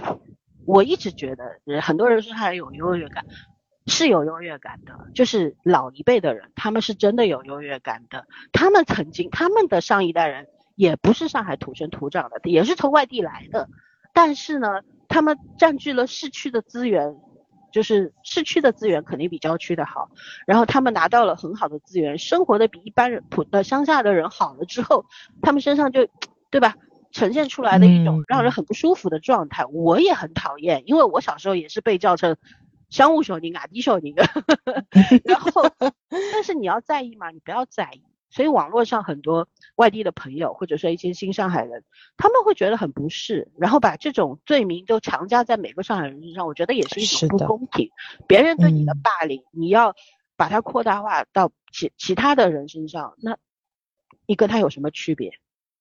对不对？我们这代人，你看我们三个主播，那用如果我是一个会鄙视外地人的上海人，那早儿天津的，呃，那个谁，圈圈是郑州的，那我也应该鄙视外地人吧？两个都是外地的。对呀，我们 群里面大多数都是外地的吧？为什么我能跟大家做朋友？所以不是每个上海人都会这个样子的，只是老一代人身上有这个毛病，他们他们有他们的时代局限性，有他们的这个。这怎么说？我觉得就是每一个时代的人是不一样的。那时候他们也没有读过什么书，包括他们那代人经历了文革。其实见过人性当中最丑陋的那一面的人呢，底线是非常低的。有的时候可能是因为自卑或者怎样。等等非常复杂的原因，有社会原因，有个人原因，有外因，有内因，所以不要把这些东西笼统的说在一块儿，然后去给一整个城市的人加上罪名，这是不对的，对不对？对。不不管上海，你包括人家对东北啊、对安徽啊、对河南都有很多的偏见，我觉得这是不对的。人就是人，每个地方都有好的人，也有不好的人，但是不能一概而论，对吧？嗯，反反正关于繁繁繁呃繁花这个剧，我就说到这儿。我就觉得它很好看，然后呢，大家如果有兴趣就去看沪语版，很有意思。因为刚刚早上也说了，呃，方言。为主的剧，你是一定要看方言版的，因为它呈现出来的整个状态是不一样的。大家去看一看。如果说沪语版你看的不习惯，那你就去看普通话版。如果你觉得反正讲上海的剧你不喜欢看，那你就别看就可以了，对吧？就是这样子。但是他给了我很大的乐趣，我这两天看的可开心了。尤其上一集就是夜东京大乱斗。就是 几个朋友，本来天天在一块吃吃喝喝的朋友，因为各自的利益，然后翻脸了，然后讲了最恶毒的话，对自己最好的朋友，把原先埋在这个肚子里面的沟沟坎坎、阴暗的东西全都拿出来放在太阳底下晒了。弄得大家四分五裂，那我这个戏看得我快笑死了，你知道吗？我觉得太好玩了，这个吵架就跟我们隔壁阿姨在吵架那种感觉是一样的。我每经常听到隔壁阿姨跟她老公两个人呱呱呱呱呱呱，我就觉得特逗。然后我看到马伊琍开始骂胡歌的时候，我就仿佛看到了阿姨本尊的那种感觉。对，反正就对我来说很有意思。OK，就说到这儿，下面交给早儿同学。嗯，我要介绍一部已经完结的韩剧，叫做《非法正义》。然后这个剧是去年，你看今年是二四年了嘛，就是二三年十一月八号韩国首播的，一共就八集。它又是通过那个同名的网络漫画改编的这么一部剧。然后目前呢，豆瓣上面是八千多人看过，八千一百二十五个人看过。只有七千九百一十八个人评了分儿，然后七点六分，但我觉得这个分儿就偏低，你知道吧？后来我还去那个就是短评去我去刷了一下，就是打什么二星三星啊，就是的这些人说的这些个理由，就让你觉着他们应该是没有看完这八集就打分了，就我。就在我心目中啊，这个剧它至少上上八点五了。它有没有过九？我觉得可能就是跟每个人的感受不太一样。它肯定就是它的优缺点都很明显嘛。就是就是在我的认知里，就是已经看了这么多韩国去讲什么爽剧啊、复仇剧啊，就看了这么多。它其实相对来说，就是那个利益还是非常有个人特色的。对，就是这个怎么说呢？就是。就它里面所有的出场的人物。都是有瑕疵的人，没有一个人是完美的，也没有一个受害人是完美的受害人。呃，我我不不，我不是说里里面那些个案件里面的受害人啊，就说这这这几个主演没有一个是完美受害人，他们其实都有一点点病态的心理在里面。就是你你从那个第一集你开始看的时候，就是因为这个男主角嘛，他就是可能说就是有童年阴影，然后呢，他可能就是长大了之后嘛，他可能是想把这个阴影就是叫什么来着去除掉。所以呢，他就投身了警察事业。他目前是一个警察大学的学生，但是在他成为警察学校的这个学生的时候，他可能就接触了更多的一些个卷宗上的案件。因为他帮他很聪明，他帮着他们导师去做一个系统。这个系统呢，可能你就是有大型的数据库嘛，对吧？然后呢，你还有一些个案件的归档的类型啊，他可能就有一些人工智能的东西在里面，会帮你分析案情什么的。他应该是帮他导师去做。就是这种，就是说抛开人力，然后纯用这个电脑跟 AI 系统，然后呢，就是说你没有任何人类的情感的这个东西去支配，呃，这种案件的一些个审，对对对对对对对。但是呢，就是因为他去做了这个工作，他可能就接触了更多他作为一个呃没有真正当上警察的人能够去接触到的真正的案件，所以这个孩子的那个心里面那个阴暗的东西被无限放大了。对对对。所以他就做了一名义警，然后呢，就就他杀的，哎，对他杀的第一个人就是当年杀害了他妈妈的，已经出狱了的那个坏蛋，而且他当时就是在惩治这个人的时候，他说了一句话，就是我感谢你，感谢你到现在还依然是个混蛋，就是就是就你他有点像他这个古天乐那个地狱判官的味道了，是吧？对对对，夜叉对吧？就是那个，对他就是说他给他的自己的那个愤怒，给的他的那个就是叫怎么说来，他那个。恶感一个真正的一个出口，然后呢，这个事件发生了之后呢，然后就又发生了一些个其他的案子嘛，然后不管是新闻报道里面出现的，还是还是在案卷上面出现的，他就真的是切实的帮助了一些个真正的社会的底层的一些个受害人，其中就有一个非常就叫什么来着，就是那种呃新闻触觉很敏锐的记者，就抓住了他的这个。犯的这几个案子，然后就给他贴上了一个义警的标签儿，就是叫什么来，就叫那个秩序守卫者还是什么的，反正就给他起了这么一个名字，然后就变成了一个系列的报道。然后这个记者其实也很有很大的问题，就所以从他的这个表现上来说，他就有那种宗教信徒那种狂热感，你知道吧？就会让你很害怕。就在咱们的印象中，你作为一个新闻的记者也好，主持人也好，播报员也好，你是不应该带入个人情感的，对吧？你应该是一个公正、公利的这么一个态度去报道真相。然后呢，所以呢，就是他那个狂热的那一面，其实是有那么一点点吓人的。包括就是后来这个义警，就是被这个记者包装成了一个这样的，怎么说，就是一个标签式的这样一个符号式的人物之后，出现了非常多的模仿者。然后其中有一个非常 非常癫狂的模仿者，就是连这个义警都开始怕他了，你知道不？就开始去逮他什么的。然后警方也介入啊什么的。就他那个模仿者。当那个就这故事一步一步展开嘛，你会发现这是一个富二代，他明明是一个叫什么来着蝙蝠侠式的人物，但他只想做罗宾，他只想做这个义警的副手。然后，然后你就会发现这个人也很病态，你知道吧？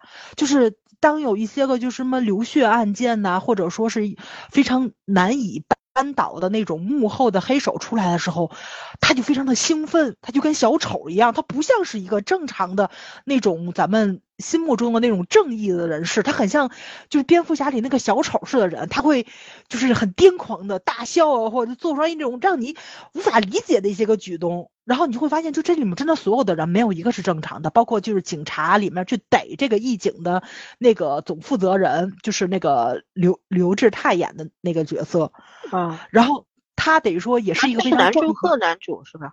对，南祝贺演的男主，张冰前演拍的那个剧。对对对，哦，我觉得演的真的很不错，就很多都我还没有看呢。对呀，我就觉得很多都说他木头，说他就是那个什么面瘫，我就想就是大家能不能就是静下心来去看，因为他其实就是所有人点出来的 bug，在后面的剧情都给圆上了。就是这个男主他为什么就是非常的面无表情，因为他就真的是可能有一点童年伤害似的，他很难做出就是对于别人的说的一些个话的那些个反应或什么的，他从头到尾的那种面瘫，就那种沉默的东西都是愤怒，就你能感觉到他面。瘫之下的那那是一张面具，他真正的东西就是那叫什么来着？就他的内心其实是一座火山，他随时都是一个爆发的边缘，他就一直很愤怒，一直压抑的那种愤怒。但我觉得就这种状态，那个谁南柱赫抓的是非常准的。然后你会看到男主其实从头到尾都在现实中都没有什么发泄、大吼、怒吼，就那种癫狂式的表演从来都没有。他非常好的抓住了这个。主人公的这个特质，他就一直是处在一个爆发的边缘，他所有的爆发都是在惩治坏人的时候出来的，就他给自己找了一个出口。平时的时候，他是一种自我克制，他不伤害身边的任何一个人。就这个东西有很严重的抑郁症。对对对对对对对，他他绝对是有心理疾病的，非常的明显。就是所以我就觉得，就这个状态，他演的是非常对的。我觉得男男男主会应该是开窍了，从耀眼的时候就开窍了。他之后演戏确实是就是抓这个二二十五什么二十一二十一啊也很好，对对对，不喜欢，但我很喜欢。嗯，就是的这个怎么说呢？就是说我很喜欢他塑造的这个人物，就逻辑是非常正确的，而他整个演戏的状态把握的也是非常够的。就甚至于他跟刘志泰在做对手戏演的时候，他其实打不过刘志泰的，但他的台词上是非常锋利的。他完全从他自己的那个就是叫什么来着那个罪恶逻辑上来说，他压制住了刘志泰的那个。那叫什么来着？就是法律啊，就是高于一切的那个东西，你知道吧？就话对对对，他完全是撼动了另外一个人的信仰，我觉得这个其实是挺厉害的一点。而且他从头到尾，他做到了不迁怒这件事情，是我觉得他勿忘初心的一个点。这也就是为什么后面你是能够看到，其实很多人都已经知道他是那个犯罪的人了，所有的人都没有出卖他。对，哎，对对，就是因为这一点，就是刘志泰自己都说嘛，就是你要感谢你从头到尾，你现在做的所有犯罪的事情，都其实都不是在作恶。就是意思说，你虽然犯罪了，法律上一报之报，但是你没有去害好人。对，但你没有害好人，就这个底线你是守住了。但是刘志泰他就就是就怀疑他嘛，就说人是会变成恶魔的嘛，你守这个底线，你能守多久？对，他不相信他能守冤又会怎样？对，尼采说的吗？对对对，但是刘志泰没有说这个俗套的话，而且刘志泰非常厉害，就他演的他演的那个警察的那个角色，其实也是一个非常反叛的人物。他从头到尾，他表现出来一个都是我是那个就是政府机关的一个就是叫什么来着武器对吧？就是那个跟军队作用是一样的，我是来逮捕你的。但是他是有自我意识的，暴力机器。嗯，对对，他是暴力机器，但是他有自我意识。他从头到尾就是他既有法律的那个公正的那一面，他又又有法律就是怎么说就是阴暗的那一面。对对对对对对对对对，他其实他这个人就这个人物这个角色，就充当了一种法律的符号，那个东西出来了，他不受政府官员，不受他上司的摆布。所以我觉得，就他这里面所有的人物都是有符号性的，包括那个女记者也是。那个女记者的狂热是对真相的一种狂热，因为她的都到结尾的时候，这个女记者说了，她为什么就是对于报道真相这件事情，她这么的执着，是因为她的父亲当年就是也是一个议员，好像是就是也是死了，但是他爸爸死了呢，最后给给他爸贴了一个标签，就是那个贪污。就是受贿嘛，就是自裁，就是自杀了。但是他知道他爸爸没有收受贿赂，但是他爸是帮别人背了黑锅嘛，所以他的他就是对于这个新闻报道真相，他非常执着。就所有的人其实都有童年阴影，包括那个就是我说那个呃罗宾式的那个。那个那个角色，对那个富二代，那个富二代到结尾的时候问他的秘书嘛，说的是，就是你觉得就是这个案子现在到现在为止，咱们的会长会不会就是受牵连？然后那个秘书就沉默嘛，然后摇了摇头，那意思就是跟。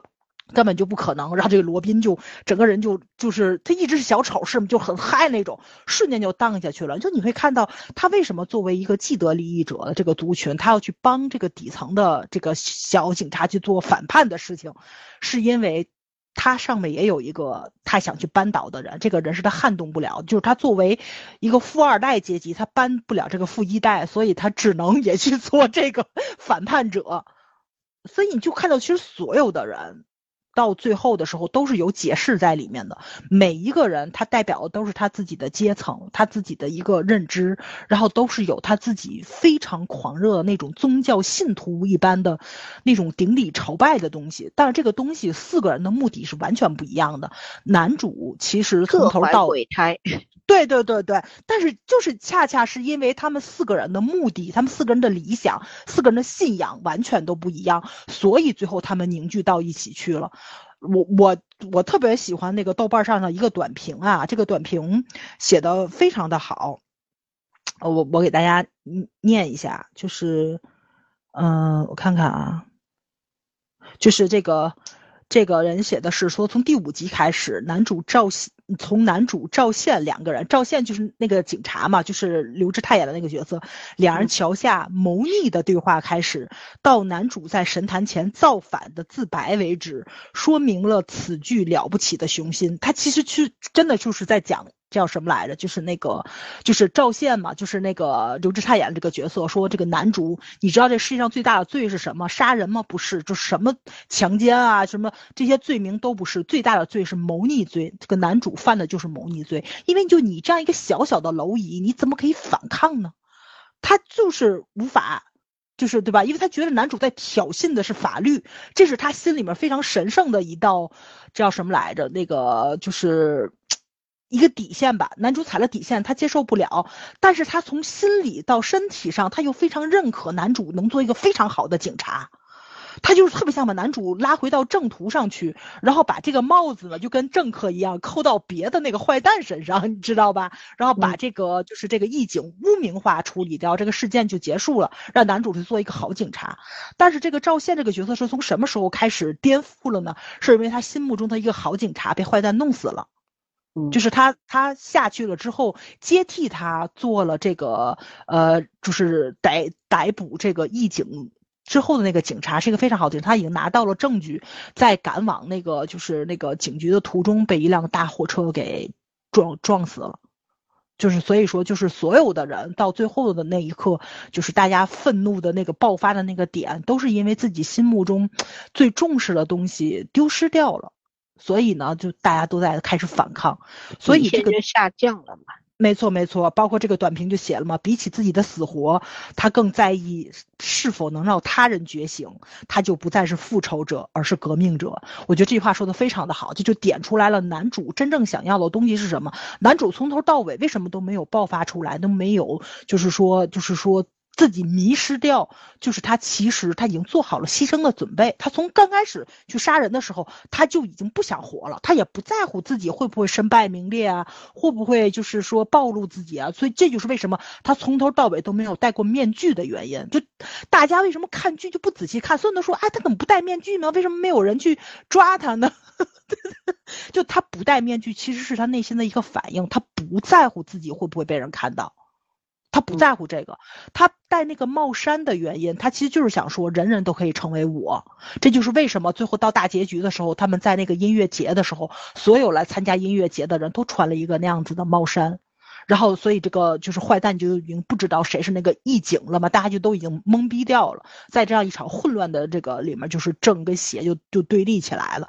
他不戴面具的原因是他从头到尾都没有想过隐藏自己，他其实想做的就是一个革命者的启发的角色，他就是想做一个火种而已。所以这个剧的立意其实是非常非常高的，而且就真的所有的角色。都是一个火种般的人物，因为每一个人都非常的狂热，都在燃烧自己，每一个人都非常的义无反顾。就你看的过程中，其实是有一点点害怕的元素在里面的。就是这要怎么说呢？失控。嗯，对对对对对，老三说的非常对，因为每一个人都在失控的边缘，他们所有的人没有失控，就是因为他们人性里面还有善的那一面。这个东西是非常非常可贵的，而且我觉得这个。就是这个东西很难拿捏，但是这找的演员是非常的好，你像刘志泰呀，像南柱赫，我觉得非常难得，因为他这么年轻就把握住了这个人物的这个精髓，包括那个女记者，包括演罗宾的那个角色，也是那个韩国，就是这个中生代里面非常会演戏的李俊赫，当年咱们特别喜欢看那市政厅嘛，他不是演的是那个阿国。赵国的秘书嘛，对吧？嗯，对，演那个祖国的秘书啊，对，所以就是都是非常会演戏的人。就你看的过程中吧，就是你随着剧情去走，你是看到他们人物是一个一个加进来的，他是他们所有的人物出场顺序都是有先后的。然后为什么这个是这样的出场顺序？而且他们每一个人出来都是有原因的，包括这个罗宾都是。就是男主，大家都说这个剧有非常多的 bug，怎么就逮不着男主呢？因为那个罗宾帮他扫尾了，那个罗宾作为他的小弟，把证据给掩盖掉，把给给掩盖掉了。对，而且其实就这个剧到最后都没有演这个，就是男主和这个男主的那个老师，就他帮他让他去帮他整理案子嘛。他老师，我觉得他老师一直都知道，就是说你你再会。计算机去隐藏啊什么的，你这个登录的信息可能还是很好恢复的。他老师如果想查，就应该能查出来他当时看过什么。但是他的老师每次的那个表情都是若有所思，但是从来都没有表现过他。他老是就是出卖他，或者是怎么样，他老是装的不知道的样子，所以他这个分寸感拿捏的其实是非常非常好的。你能看到，就是里面其实就是在讲有良知的大众，就是大家在这样的一个高压的这种就是有点恐怖的这种环境里面，大家力所能及的都在去做自己觉得对的事情。就是其实你如果对应到韩国真正的现实去看的话，就这个剧特别的有意义，对吧？因为前些日子那个韩国的。男演员去世了，对吧？就大家那个阴谋论 就全都翻出来了。因为真的韩国这个社会就非常的奇葩，因为你看新闻的时候，你都觉得这不这叫一个正常的国家。而且，虽然说句实在话，韩国也算是发达国家吧，它肯定比咱国家是这个叫什么走走在世界的这个前沿上。但是你看他们这个社会新闻上，第二大经济体，是说他们。确实是属于发达国家范畴的，我们是一个发展中国家，因为我们人口多多，人家才六千万人，对对吧？地方又小，但是呢，就是说，我觉得就是韩国，其实它是在我眼里，它是一个非常精分的国家。没错，嗯，对吧？它对，就是它有非常呃超前的东西，它也有高科技的，比我们做的好的很多地方。他在他们的文化发展，哪怕他们的文化是娱乐业，人家发展的也是走向世界了，对吧？他有值得去探索和学习的地方，但是也有很多我觉得他们是非常非常落后的地方，就是我觉得就是人的思想方面的。当然，我觉得东亚三国大差不差啊，大差不差，对，难兄难弟。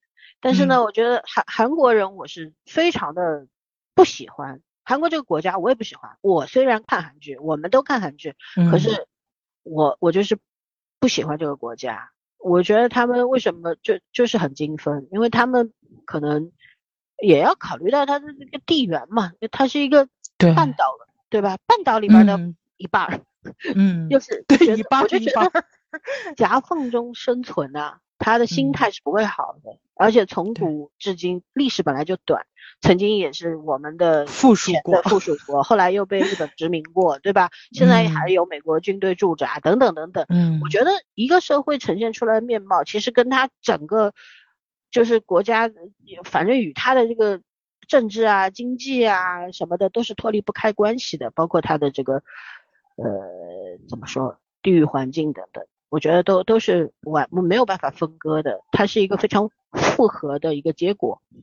所以呢，嗯，我们有的时候，我其实是有的时候，我看到就是我们很多的我们的同胞网友会去嘲讽韩国人啊，怎么样？他们可能仇恨的是日本人，但是嘲讽的是韩国人，这是完全不同的两种情绪啊。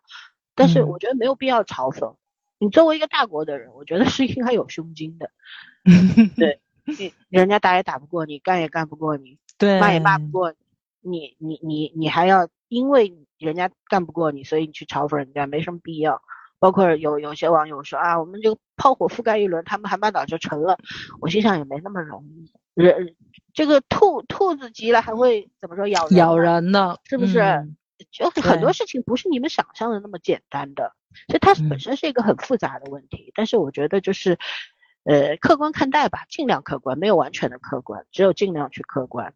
你就像韩剧，为什么我们会去看韩剧？因为它确实，我们以前的节目也说了，包括有我看到网络上也有一些跟我们相同的观点，就是说韩剧韩影为什么很敢拍，审核方面也查的几几乎没有。审查是鼓励，就是这种非常开放的姿态，鼓励各种题材百花齐放，对吧？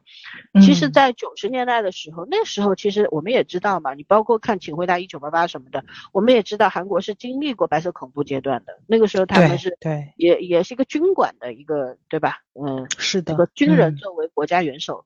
所以呢，他搞了很多的白色恐怖在那边，八整个八十年代几乎都是这个样子的。我们从很多韩剧里都能看到。对，Healer 对吧？他们讲的那个跟海盗电台一样的。对，那个嗯，也也是就是非常压抑的，靠这个军事化镇压的这么一个一个阶段，对吧？后来一轮一轮的，我们也知道韩国总统没有好下场，死的死，抓的抓的是这种，对吧？但是对现在就是。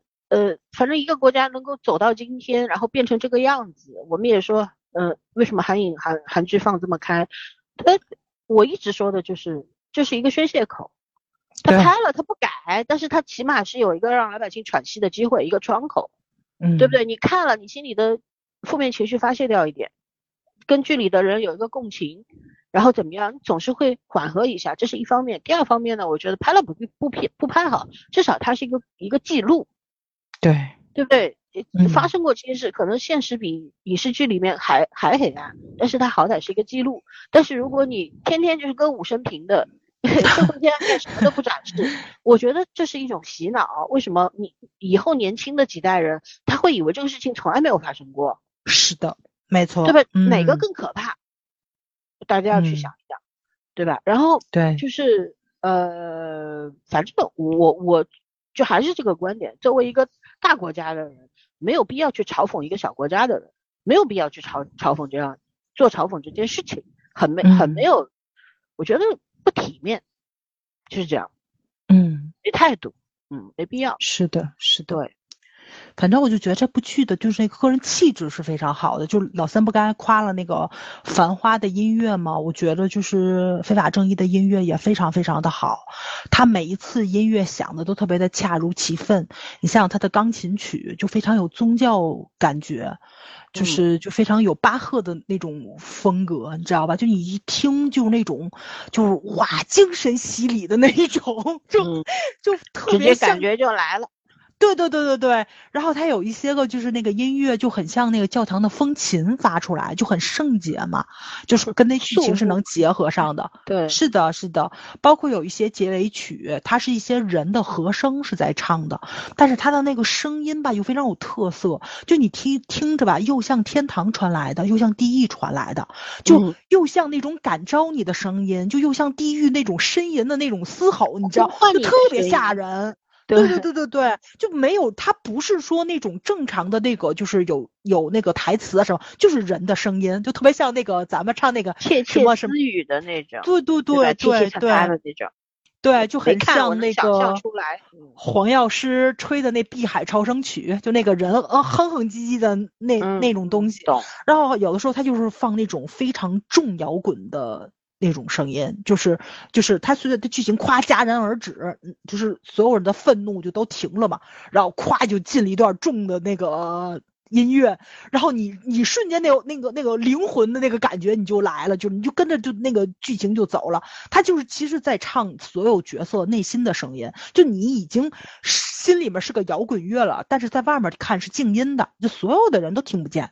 他其实就展现出来的那种情绪化的东西，通过音乐去传达的，非常非常的到很位，高明。非常的高级，真的非常的高级。所以我觉得他这个剧，你知道吧，竟然打一个这么低的分儿，七点多，就是我没有想到的，而且我没有想到这么少的人去看，而且特别有意思的是，就是大家总觉得是 bug 的东西，你随着后面的剧情去看，其实都不是 bug。我觉得现在很多人都是开倍速看的，所以他不一定看得懂。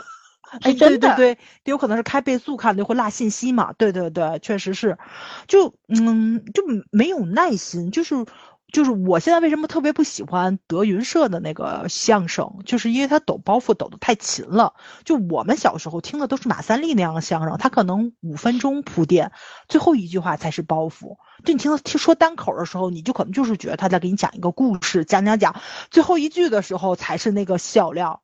就是你其实是要等他那个包袱抖的那一瞬间，就前面其实都是排兵布阵，都是叫什么来着铺垫，就是你那个等待的过程，其实是他把你的那个精力消耗掉，最后出来那个包袱，就你你才会惊喜嘛。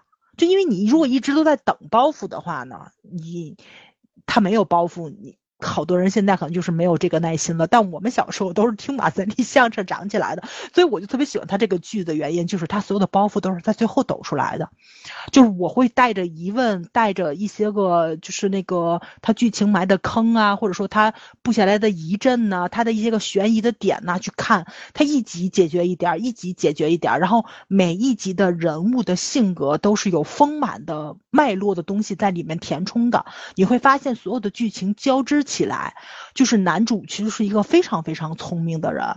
就为什么他的导师让他去帮他整理那个案件的东西，他所有的东西都是他自己在布这个局。他最后布的这个局，其实就是想把自己去祭天了。他就想把自己当成一个服务一样去祭旗。我不知道大家有没有这个感受啊？就是说，就是说。你作为一个君主，你要出去打仗的时候，你可能要准备三牲去祭天，对吧？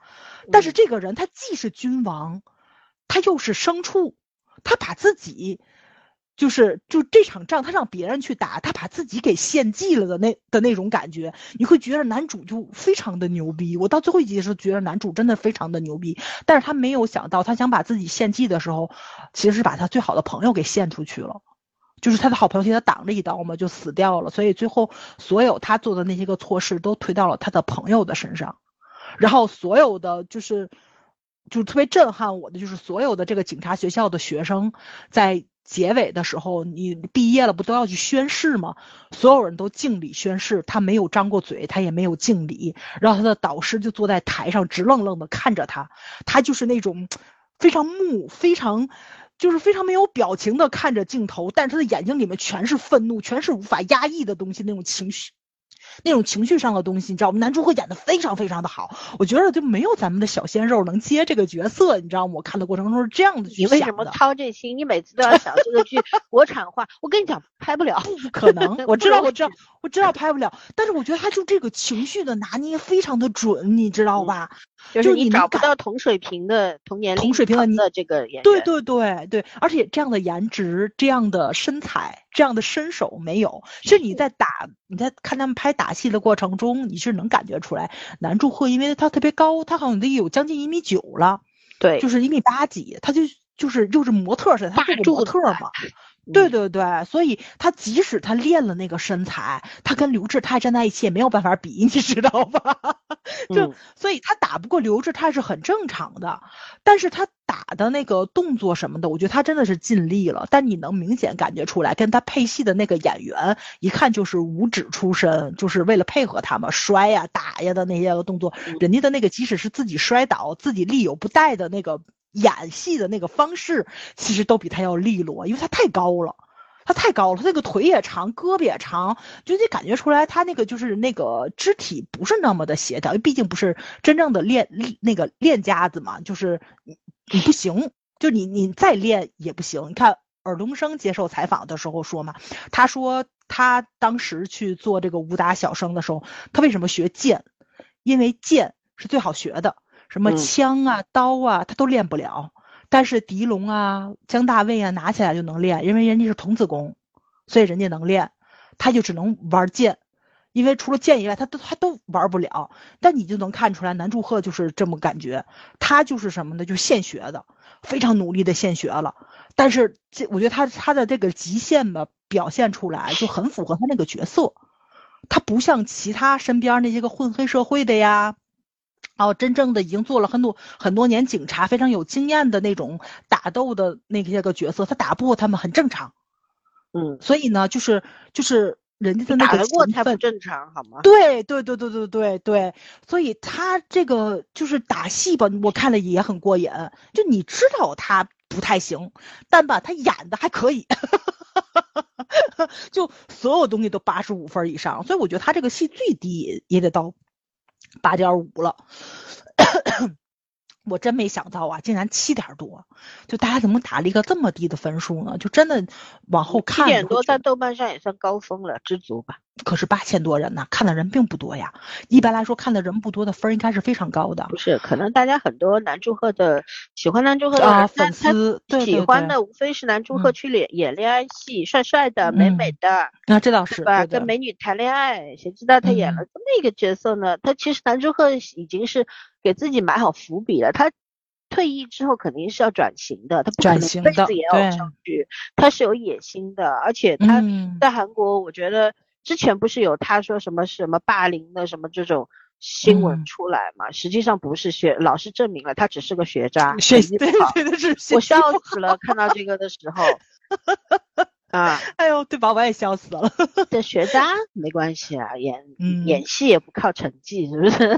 靠没错没错，靠。我觉得他还真的是挺灵的，这个人就是我觉得挺好。脑子挺好的。也不就是一夜开窍了嘛？我觉得男主赫也是有机会。是的，男主赫真的确实是从耀眼开始已经不一样了。嗯。所以我我我是一直很喜欢他。哎，这个剧我还没有看，我知道有这个剧，但我一直没有看。我不知道为什么这段时间我就不是很想看韩剧，对，对，但是我我又在看韩剧，就是看那个徐仁国的那个，哎，就是是那自杀的那个戏吗？哎，就是跟就是？不是所有的自杀，他要自杀，后来被那个地狱使者是这个，对对对对对，然后他就穿越到了很多人的身上，那个哦要，那死十二次，哎，叫什么对对对对，我知道那那个剧我也要看，那个剧非常好。老三，你知道就那个特别逗吗？就有一个评论把我快笑死了。就这个评论说呀，就是他那个世界线不收紧了吗？然后就说的是下了一个这么大的棋，然后有一个这么大的灵异反应，竟然最后是要搞死一个财阀。他说真的，编剧不要玩那么小的格局。对总是落点落在政客和财阀头上。对对，其实可以把世界观，对吧？放大一点点大一点。对对。对对，对但是，但但是，我觉得就那个人就很搞笑嘛，就他说完这个话之后，他自己也发了很多哈哈哈出来，他其实是一种嘲讽。嗯他就是说的是，就是说，其实真正在编剧的心里面，大家为什么最后都要落在财阀跟政客身上？因为这个东西就是他们心里的一个心结似的，就是解不开。你别管这个世界观放的多大，他就想把这个问题解决，但就是解决不了。是 对，解所以你看到决不了的才要反复拿出来骂。对对对，所以就是嗯相对来说，你你会看到就是那个就是那个韩国那个编剧就比较有良心、比较有社会良知的这些个编剧们，他们的就是那个死结儿，也就是在这儿了。就嗯他们为什么就解不开这个结儿？我觉得就是我看这个就这部剧的时候最大的一个感受就就是没办法。就是没有办法，对，所以我觉得他最后把这个利益放在这个反叛上，放在这个革命上，其实就是这个编剧的意图，就是说我们还是要把这个事儿做下去的，即使这个事情不成功，然后能让更多的人觉醒，我们就成功了。哦，我觉得他的这个利益其实是是应和到现实中来的。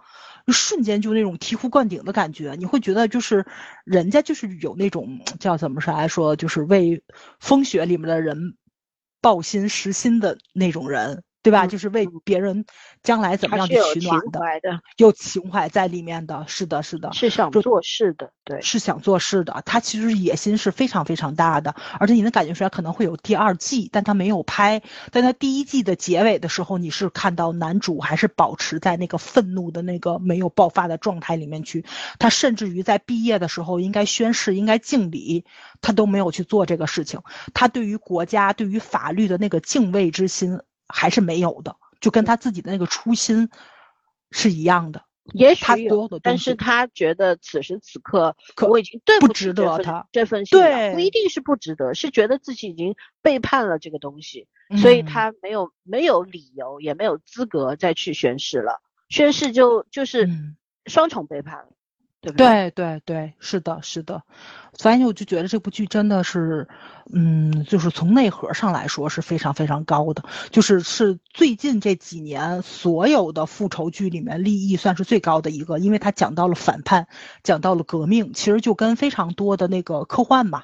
就像什么 V 字仇杀队啊，就类似于这种，还有就包括那个日哦本拍的那个，这个对，对对，就是就是他们嗯那种科幻类型的一些个反叛剧的那种感觉在了。它其实真正讲的是一个核心的问题，就是说你自己觉醒了之后，你想过什么样的生活是由你自己决定的。就是说这个人物的那种蜕变，心理上的一种蜕变，就是哲学高度上的一种真正的成长型的东西。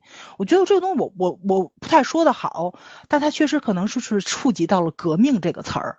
对，就是就是就是那个短评写的非常的好，他已经从一个复仇者变成了一个革命者。不是真正的政治意义上的革命，而是一种思想上的革命。没错就是，说有嗯很多，其实一开始听早儿讲这个剧的设定的时候，我觉得不不稀奇啊，这种设定很嗯多。但是很多讲到说他宣誓的时候没有张嘴，沉默了，其实这个东西就是拔高了他这个个人的怎么说，嗯不不能讲格局，而是一种理念的升华吧，或者说是对嗯自己的一种。呃，怎么说？我我觉得也是有一种反省在里面的，或者说一种羞愧。就是说，所以虽然只是短短的可能几分钟的一个一个片段，但是它嗯在里面折射的东西是很复杂的。对，不同的人看可能体体会不一样。我觉得我去看可能跟早上看到的东西也不一样，也也不一样。对对，对吧？嗯我可能更嗯会从因为会从警察啊，会从法律的角度去看待这个解读这个事嗯情，会不太一样。所以呢，嗯就是因为有很多我们，你像美国啊什么的，老是喜欢拍超级英雄，就是把老百姓实现不了的东西，这个把这个期待和奢望放在这个超级英雄身上。我希望出现超级英雄能够拯救他们，拯救世界，对吧？能够成为 人类之光，等等等等，但也是一种妄想，哪来什么超级英雄？而我们的国家呢，就是我们的超级英雄，就是那些特殊的职业，警察啦、军人啦、消防员啦、医生啦、老师啊这些，对不对？但是又同时承担了，就是说大家可能不敢对军队指指手画脚，那是真不敢，也也不愿意。为什么子弟兵是从我们老百姓当中走出去的，是我们的孩子，我们不忍心，我们也尊重他们，对不对？我们觉得。他是我们的孩子，但是其实对其他的行业，包括医生也好，教师甚至警察也好，呃呃消防员也好，一总是会背负一些负面的骂名或者指责等等等等。其实我我就觉得，放在韩国也是一样的。警察这个职业在韩韩剧里面我们所看到的，因为我们不了解真正的韩国社会，但从韩剧里面我们也看到，警察这个职业在韩国人就韩国警察的概念里面。他可能只是一份职业，嗯，他没有在我们这边是神圣化、特殊化的，没有为人民服务这个这个理念的，没有的，对吧？跟我们是完全不一样的这个事情。然后，但是在韩剧当中，我们又会看到很多赤诚的警察、有信仰的警察，等等等，是的，对吧？韩韩剧总是在拍拍这个反叛，在拍复仇。在拍，就是无论是你是警察题材，还是检察官题材，还是法官题材，总之他会揭露社会的黑暗面，然后也这种行从业者也会成为里边的背叛者，背叛他的行业，对吧？但是他不背叛他的做人的原则，他不背叛他的初心，对吧？他所谓的背叛是加双引号的，他可能会被组织不容啊，背叛了组织，但是他不背叛人民。所以他他很多的东西，你就像这个里面，你像男主和演的这个人也是啊，他没有背叛普通人，没有背叛人民啊，对对吧？他背叛的是他的职业，对，因为他已经不是一个合格的警察了，然后他也背叛了他他所从就是他的专业，因为你是一个执法者，可是你又是一个破坏。法律的人，破坏秩序的人，对对，所以哦，就这里面真的是演的非常的到位。他演的比较跟以前的剧有分别的地方，可能因为我们以前看《心理罪》嘛，就是那个叫什么城市什么城市什么的，就最后第五章的那个故事，不是就是有一个类似于地下秩序啊，清道夫式的那种角色是吧？对对对。然后很多啊，我们看过很多的国外的那个，都是写这样的一个人物，包括以前我。刚刚我们提到那个夜叉古天乐很早的一部警察，然后他是的，那是我第一次觉得他有演技。对，后来最后他不是身上刻刻满了金刻了很多铭文，对吧？对，然后也好像死掉了，是吧？被枪掉了，被枪就是杀掉了这样子。嗯，反正那个那个古那个电影我到现在还记得，就是说有很多的执法者，因为看过太多的黑暗面，加上他本身可能从小。的一些不好的经历，然后他自己也没有去消化它，也没有人给过他正确的引导。他从事这个行业，可能只是想做一个正确的人，做一个好的执法者，能够去捍卫一些什么。但是当他接触了太多的黑暗面的时候，他反而原先那个伤疤被揭开了，而且迅速的扩张化。那个伤疤本来已经不流血了，但是因为你在这个行业里面，可能那个伤疤最后不仅仅流血，还流脓。对，啊，是自己无再也无法好治愈的一一道伤口了，所以呢，他就会做出很多行为。你说像，就像早上说到这个，我没有看，但是我听到的内容就是说，他所有的同行也好，他的老师也好，知道，但是也没有揭穿他，甚至于也一种暗自暗地的保护。其实这是一种挺理想化的描述，在现实生活当中呢是不存在的。他可能就写了一种什么，呃，英雄化吧，把普通人英雄化，而这个普通人不止一个人，是一群人。就是当当大家都都对当下现行的这个法律或者说法律司法体系产生质疑的时候，大家就自动的延伸出了一套新的规则了，而这次规则是不能见光的，而大家都是非常默契的去捍卫它的。是的，就这个他这个故嗯。事是有一个前提的，我给老老孙补充一下，就是他嗯。其实随着那个就是这叫什么来着，就是新闻报道的时候，就它里面会有很多人是有代号的嘛，你像那个就是一个呃警察跟这个黑帮勾结，然后他是连通议员跟黑帮之间的一个纽带，这个警察的绰号叫田鼠，但这个田鼠一出来，所有的人就是里面所有的角色都知道说的是谁。就是警察署长，就是所有的人都知道他是坏蛋，你知道吧？就嗯其实是一个，嗯，尽人皆知的事情，大家都在揣着明白装糊涂，就是就这样的一个状态，所以他的老师才会去沉默，他的老师才会去保护他，因为他知道，就是如果他说出来的话，他其实就是在害死自己的学生，就是这样的一个状态。他们也知道坏人是谁，但是他们也没有办法说，他们就装不知道，所以这个片子它才有意思在这里，因为就是这是因为存在灰色地带嘛，有的时候，嗯，人完全遵遵照法律行事。呃，我我我作为我个人来讲，我无法去评价这个完全遵照法律形式它是对还是错，因为要看不同的立场和角度，对吧？如果我嗯是一个纯粹意义上的执法者，那我觉得遵章遵纪守法是应该的。可是有的时候，如果你看到黑暗的东西，你无法遏制它，你也不能用法律去去逮捕他的时去候，摧毁他，嗯或者说怎样惩治他的时候，你内心难免会生出一些别的想法来。对，而当有人嗯，成了你的替身，成了你思想上的替身，因为你是什么思想上的巨人，行动上的矮子矮子，还有有的人成为了你的替身去做这件事情的时候，你就处在一个抉择的位置上面，我应该保护他，还是应该揭发他？嗯。我是应该作为一个执法者捍卫法律的尊严，因为本身你去做这个地狱呃这个这个地下执行者本来就是违法犯罪的事情，你本身是一个嗯。犯罪者，那么我是应该是一个人的立场，普通人的立场，还是一个执法者的立场呢？其实这种博弈在很多相关的人心里面都是存在的，而你、嗯。所以说我说这是一个非常英雄理想状态是理想化对的嗯描述，因为不可能心这么齐的。你说所有人没错都都选没错同没错同一个，不可能，这个很理想化，因为人心有多复杂，就是在同一件事情里面，为什么有的人就是不同？我我就讲讲，你拿《繁花》做例子好了，我不是说嗯十三集什么，就是那个叶东京大乱斗嘛，这个事情是从怎么发展起来的？就是汪小姐作为外呃就是外贸局的一个职员，当时八九十年代的时候做外贸，不像现在做外贸，就是比如我跟早儿想要有一个生意要谈，我们就自己谈好了，谈完了写合同嘛，大家就开始对吧？就开始这个嗯往来了。但是当年你要拿到国外的订单，然后把国内的东西销售出去，要成立一个品牌什么的，是要通过国家单位。机关单位来敲来做第三方背书的，也就是说，如果这个外贸局不同意，你就做不了这个生意，你就拿不到国外的这个额度、订单的额度等等。那么汪小姐在这个里面就做了这样的一个角色，就是唐嫣演的这个人。然后呢，当时就是马伊琍演的这个林子呢，呃，她有还有个好朋友是 Papi 酱演的，是一个精品店的老板。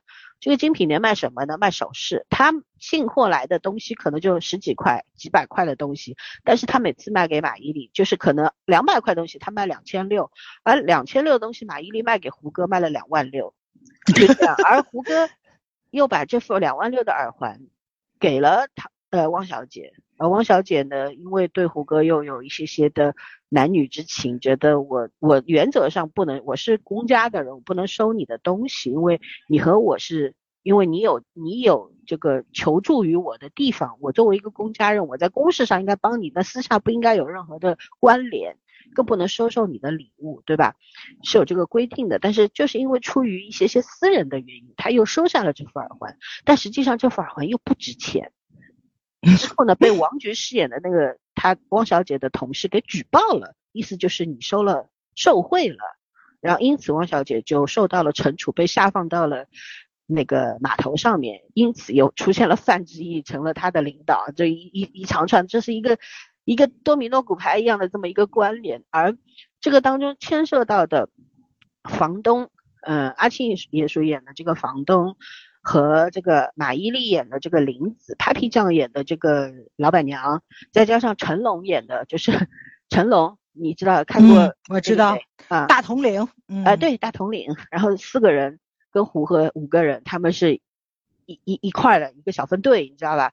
然后这四个人呢，就因为这个汪小姐倒了霉，那么他们想要逼着把这个老板娘手里这张进货单，这个耳环到底多少钱？你讲出来呀！但是老板娘为什么不敢拿出这张进货单呢？是因为她进货单太便宜了，她不敢拿出来。她一拿出来，林子就会知道多年的姐妹，你居然把两百块东西卖给我那么贵。嗯。然而林子每次她买东西，她是不付钱的，账单都是寄给胡歌的。你知道吗？这是 很搞笑的。然后呢，因为这个事情，四个天天在一起吃吃喝喝的好朋友，无话不谈的好朋友翻脸了。大家背后是互相怎么去数落对方的？你大家也知道吗？有不管是男人还是女人，当面一套，背后一套很多。但是这个东西破坏友情嘛？我觉得破坏的，但是他没有伤到根基。他们四个一起还是在的。有就有的时候人和人在一起，难免的就会讲一些难听话嘛。私下里起起戳戳的，难免啊，就这样子，就是迸发出了四个人各怀鬼胎，就是一副耳环引起的血案，然后四个人分崩离析，笑死了，吵得一一一团乱，菜刀都拿出来了，Papi 酱菜刀拿出来要砍阿庆爷叔，你知道吗？阿庆爷叔叭晕过去了，他为什么会晕过去？是因为林子讲了一句，说他是一个，哎，叫什么？反正就意思就是他老了没用了。就就这么一句话，他就受刺激了，你知道吧？他觉得啊，就一下子被击中了，我我没有用了吗？那 我为什么要举这个例子？就是说，在同一件事情里面，有每个人都有自己因为各种各样的心思，有的时候是利益驱使，有的时候无非是只是心理上面的一点点要占便宜的这种想法。他物质上不一定要占便宜，但是他心理上要占这么一个便宜。嗯，有的时候他就是金钱驱使，等等等等等等。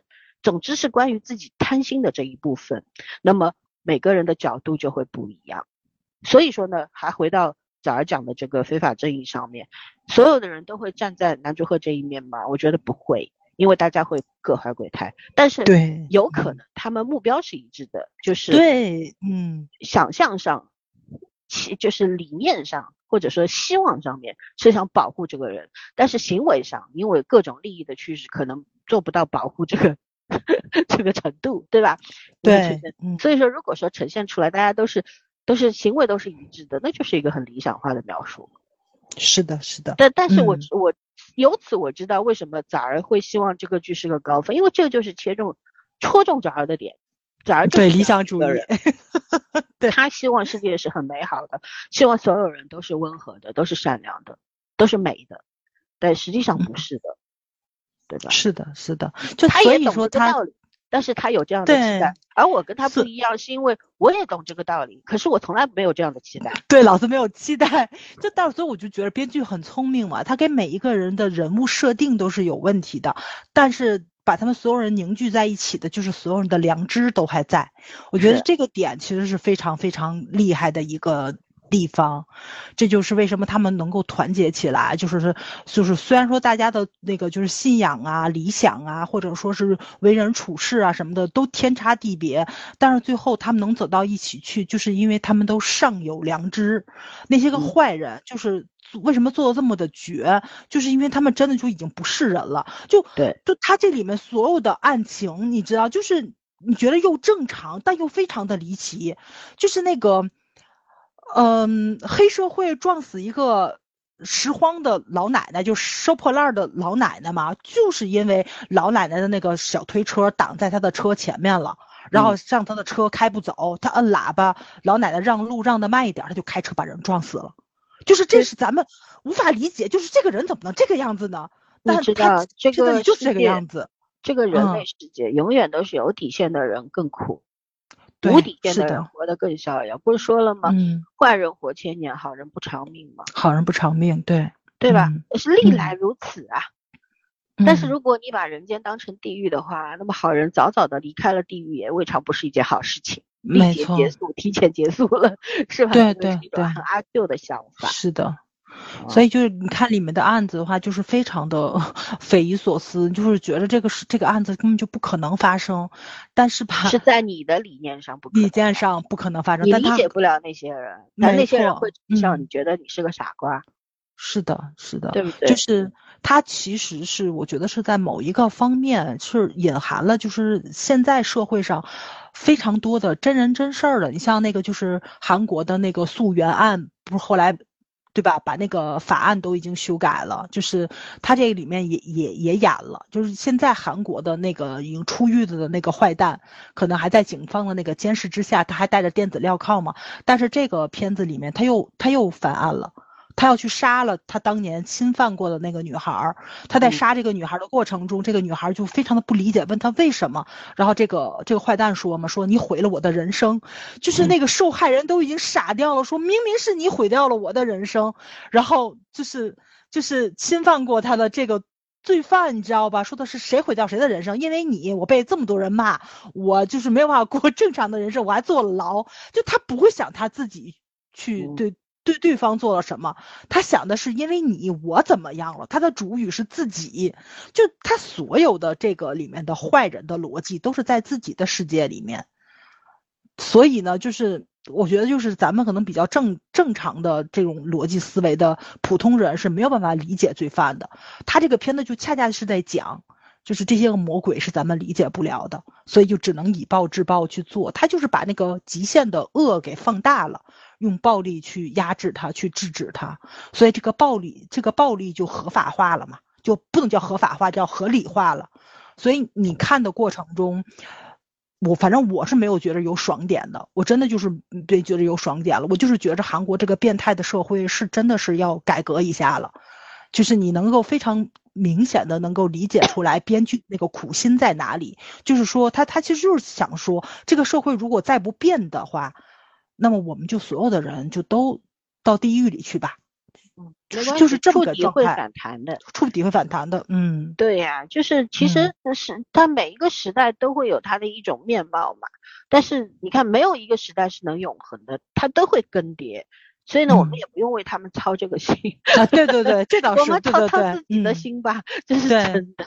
嗯。至少人家还还有就是觉得人家就是就是非常的有格调，这个编的他的这个整个大环境这个设定，就你既现实又科幻，就嗯很像咱们看的一些个欧美的科幻电影。其实挺像那个那个池诚演的那个叫啥来着？什么恶对对对对对魔法官，对对对吧？恶魔法官是的，赛博朋克的那种感觉，对对很废对，土。没错没错，你又觉得它发生在现代，你又觉得它发生在未发生来，在未来，但又觉得它发生嗯在远古时期。是的，就是那个人类还没有进化的那个感觉，确实是的，是是的。哎，觉得是这编编剧很人有想法，人嗯类人类的兽性啊，就在有一些人身上是没有进化过的，甚至于就是嗯也为什么人性有的很多人说啊你没有人性，其实人人都有人性，只不过人性也分善和恶嘛，人性也很嗯复杂的嘛，像个黑洞一样的嘛。对吧你你嗯你人性当中光辉的一面在闪光，那么你就是一个好的人，是一个至少是一个正常的人。有因为我们比较口语化的说法，就是一个比较正常的人，他是一个普通的好人。但如果说你是人性当中邪恶的那部分在发光、在闪亮的话，那么对吧？就是我们无法理解的那种人，你不知道他的逻辑在哪里，你也不知道他这个为什么要这么行动，你也不知道他为什么要害别人，你无法理解。对，那嗯那怎么办呢？对吧？就是嗯本身嗯就是永远都是这个样子的。好在就是我们生活当中啊，遇到这种极端的人的可能性还是比较低的啊，它是一个低概率事件，它不是一个高嗯概率对吧？所以我们大多数人还是无论活得多么的艰难，但是好歹还是能够苟延残喘的，好歹也嗯每天都在这个法律和这个暴力机机器的保护之下 是安然的，对不对？嗯，对我我我我说另外一个，刚刚聊的过程中，老森点点出来一个点嘛，老森说那个就是因为很多人小小姑娘喜欢看男祝贺谈恋爱什么的，我觉得这个就是这个剧，也不能说这个剧吧，我就觉得就是最近韩国的这个剧，它其实提出来一个非常新的男性审美，我不知道大家有没有感触啊？就大家一直都很吐槽韩剧里面的他们的那叫什么来着？就是童话般的塑造这个男性嘛，温柔多金，然后就是那种只会出现在，嗯，书本上，就是文学名著或者说是一些，嗯，对对对，就是那种艺术形象，就是跟现实中的男性是脱离非常多的。但是我觉得就是最近吧，就是那个韩国的男性审美就有点恢复咱们九十年代这个叫什么来着？就是日本啊，或者说是港港圈儿，对对对对对对对的那种男性审美委屈了，就是有荷尔蒙铁汉柔情的那个东西。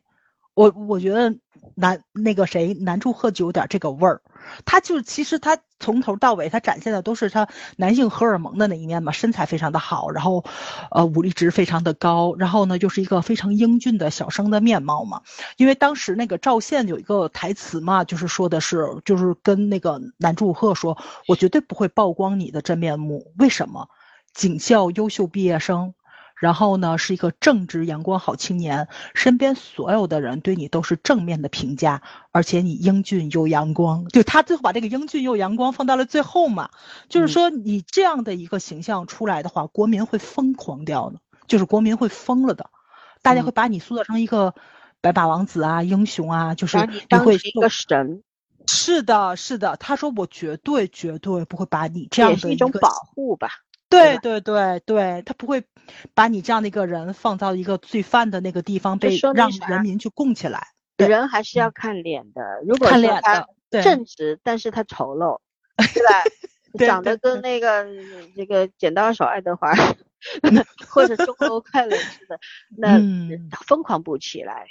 没错，没错，就是他其实就是相对来说，你会看到就是就是这个男性审美在于韩国的话，就是也有一点点的变化了。他们其实更多的也是需要男性的荷尔蒙的东西了，就是说对于女性是有保护的姿态在里面。少对阴柔的东西少了，就是说，呃。你要温柔，就是不是说那种特别大男子主义啊，就是说无坚不摧。你脆弱的话是可以在爱人面前流露出来的，但是在外人的形象上，是你还是要有无坚不摧的那个东西。就是你咱会看到纯西方是施瓦辛格式的那种的审美嘛，就是什么史泰龙啊，就是那种纯肌肉。就是我觉得在对于咱亚洲来说，喜欢的人就是特别的少。就为什么那个亚洲人还是喜欢白白净净的皮？白白对对，就像黎明那。那种似的嘛，对吧？就是也干净、阳光、阳光、干净，然后又有浪子的那种东西在里面。它就是就西化的东西，它是恨不得让你放在内心上，而不是放在肌肉上的。嗯，就是它其实灵魂很 strong。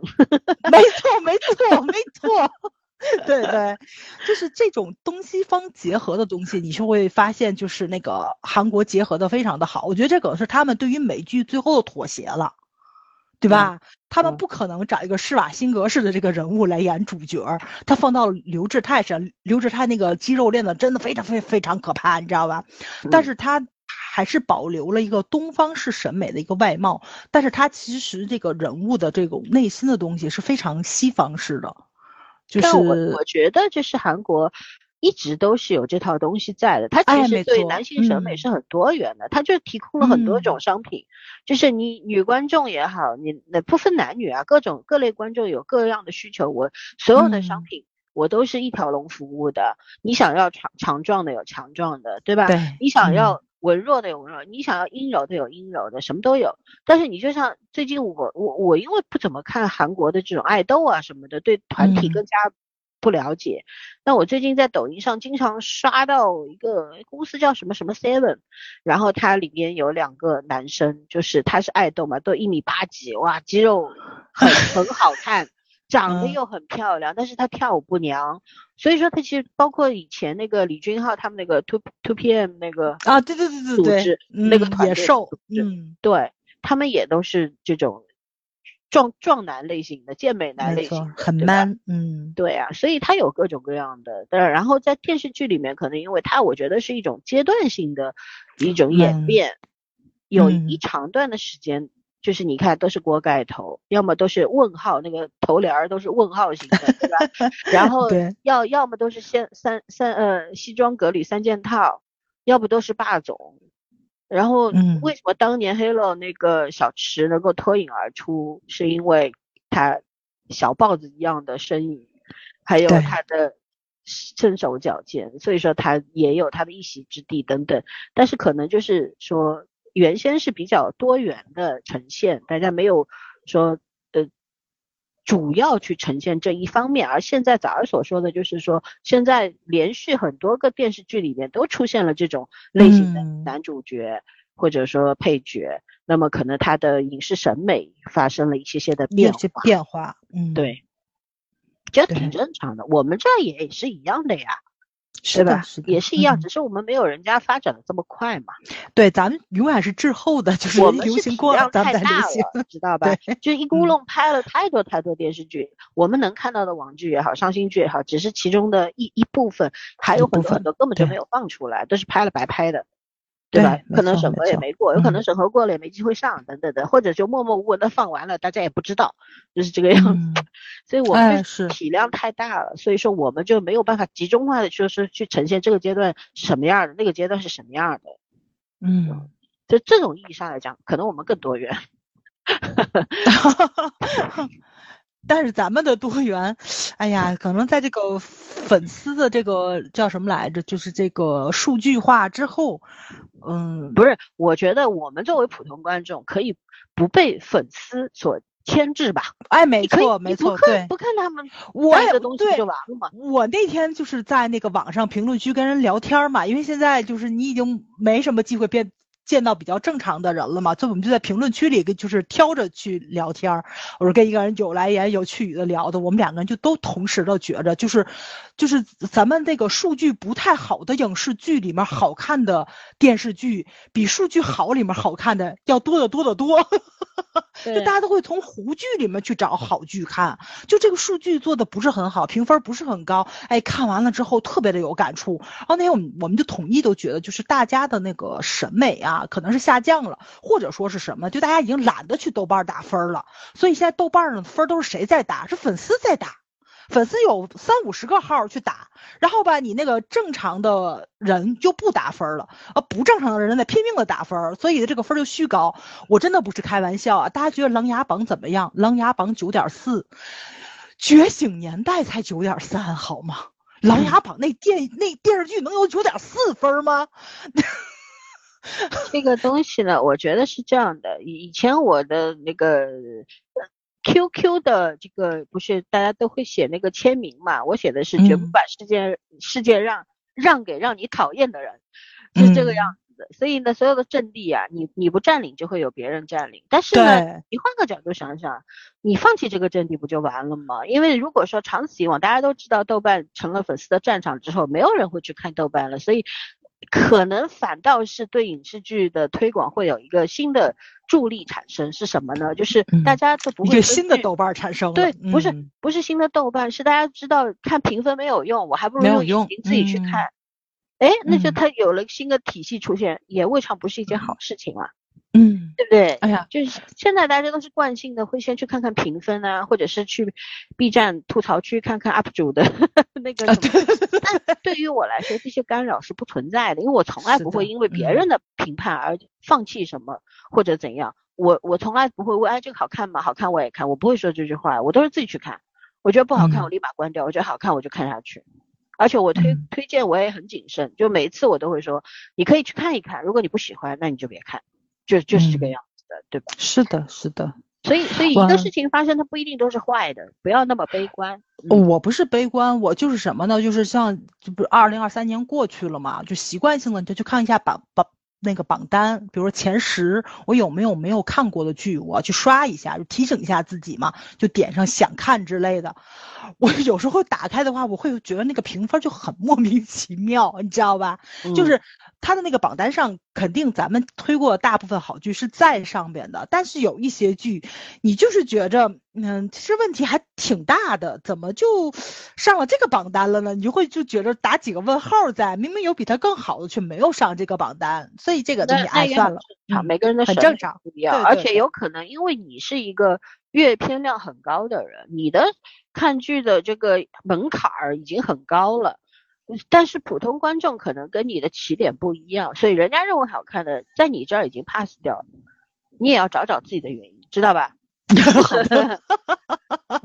是是这样的嗯呀，你不能就是就是因为你好歹我们做了七年的电台，一直在做影视评论啊什么的，虽然我们不是嗯专业的，但是我们看得多，对吧？对对，这个你就是嗯久病成良医嘛，你你好歹是知道一些这个里边的东西的，但是有很多的观众他可能刚刚一个新的起点，它跟我们的角度不一样什么的，而本身这种所谓榜单都是大数据统计的结果，所以说它做不得准的，你只能作为一种参考就是现在你想从这个，嗯对你现在想从这个榜单里面去看看自己有没有漏网之鱼，没有看过的好剧，就不像原原来似的，因为原来就是你看一看，可能还能就是找到几部自己没有看过比较好的剧，现在就是没有。我现在去冷门嗯那种冷门榜单啊、冷门电影里面去找的时候，你也会觉得很莫名其妙，这个电影冷门吗？啊可能在有些人眼里是冷门吧，那就算了，就是这个样子。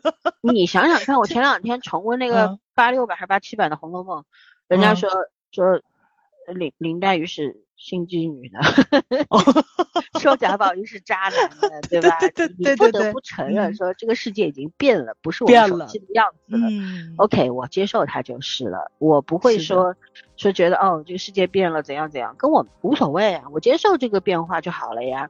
但是我嗯还是我，我有自己的原则和底线就可以了，我不会受受他们的干扰就可以了，对不对？嗯，对，还是最相信的是自己，自己去筛想看的小说，自己去筛想看的电影跟电视剧就完了，就不要信这些东西也可以听我们的节目，我们对对对推的电视剧一般嗯都不会差的，嗯对，我们吐槽的一定很烂，就是这样。嗯，OK，那差不多了，我们两个人居然聊了两小时二十分钟哎，嚯，真的假的？对对，太厉害了。然后嗯非常就是，其实聊《繁花》了，我也检讨一下，我今天讲的也是比较没有什么这个怎么说，我我应该怎么去形容？就是说聊的比较琐碎吗？它嗯比较散，但是《繁花》不就很散吗？它讲的就是王家卫的东西就是很散的。对，所以你让我具体的一条一条一条给你列也是可以的，但是我今天所讲的就是我比较喜欢的一些点，然后呢，就是就是反正就是这个样子。而早儿讲的是比较怎么说有序的，它去就比较笼统的东西，我没有不有讲剧情。序的、很概括的去嗯讲了一下这个东西，也拎了它的重点，所以呢，大家就想听什么听什么，好吗？愿意看的话就去看看这两个剧就可以了，好吧？嗯那我们今天的目的也就达到了，那我对们就这样吧，下期再见喽，拜拜。拜拜。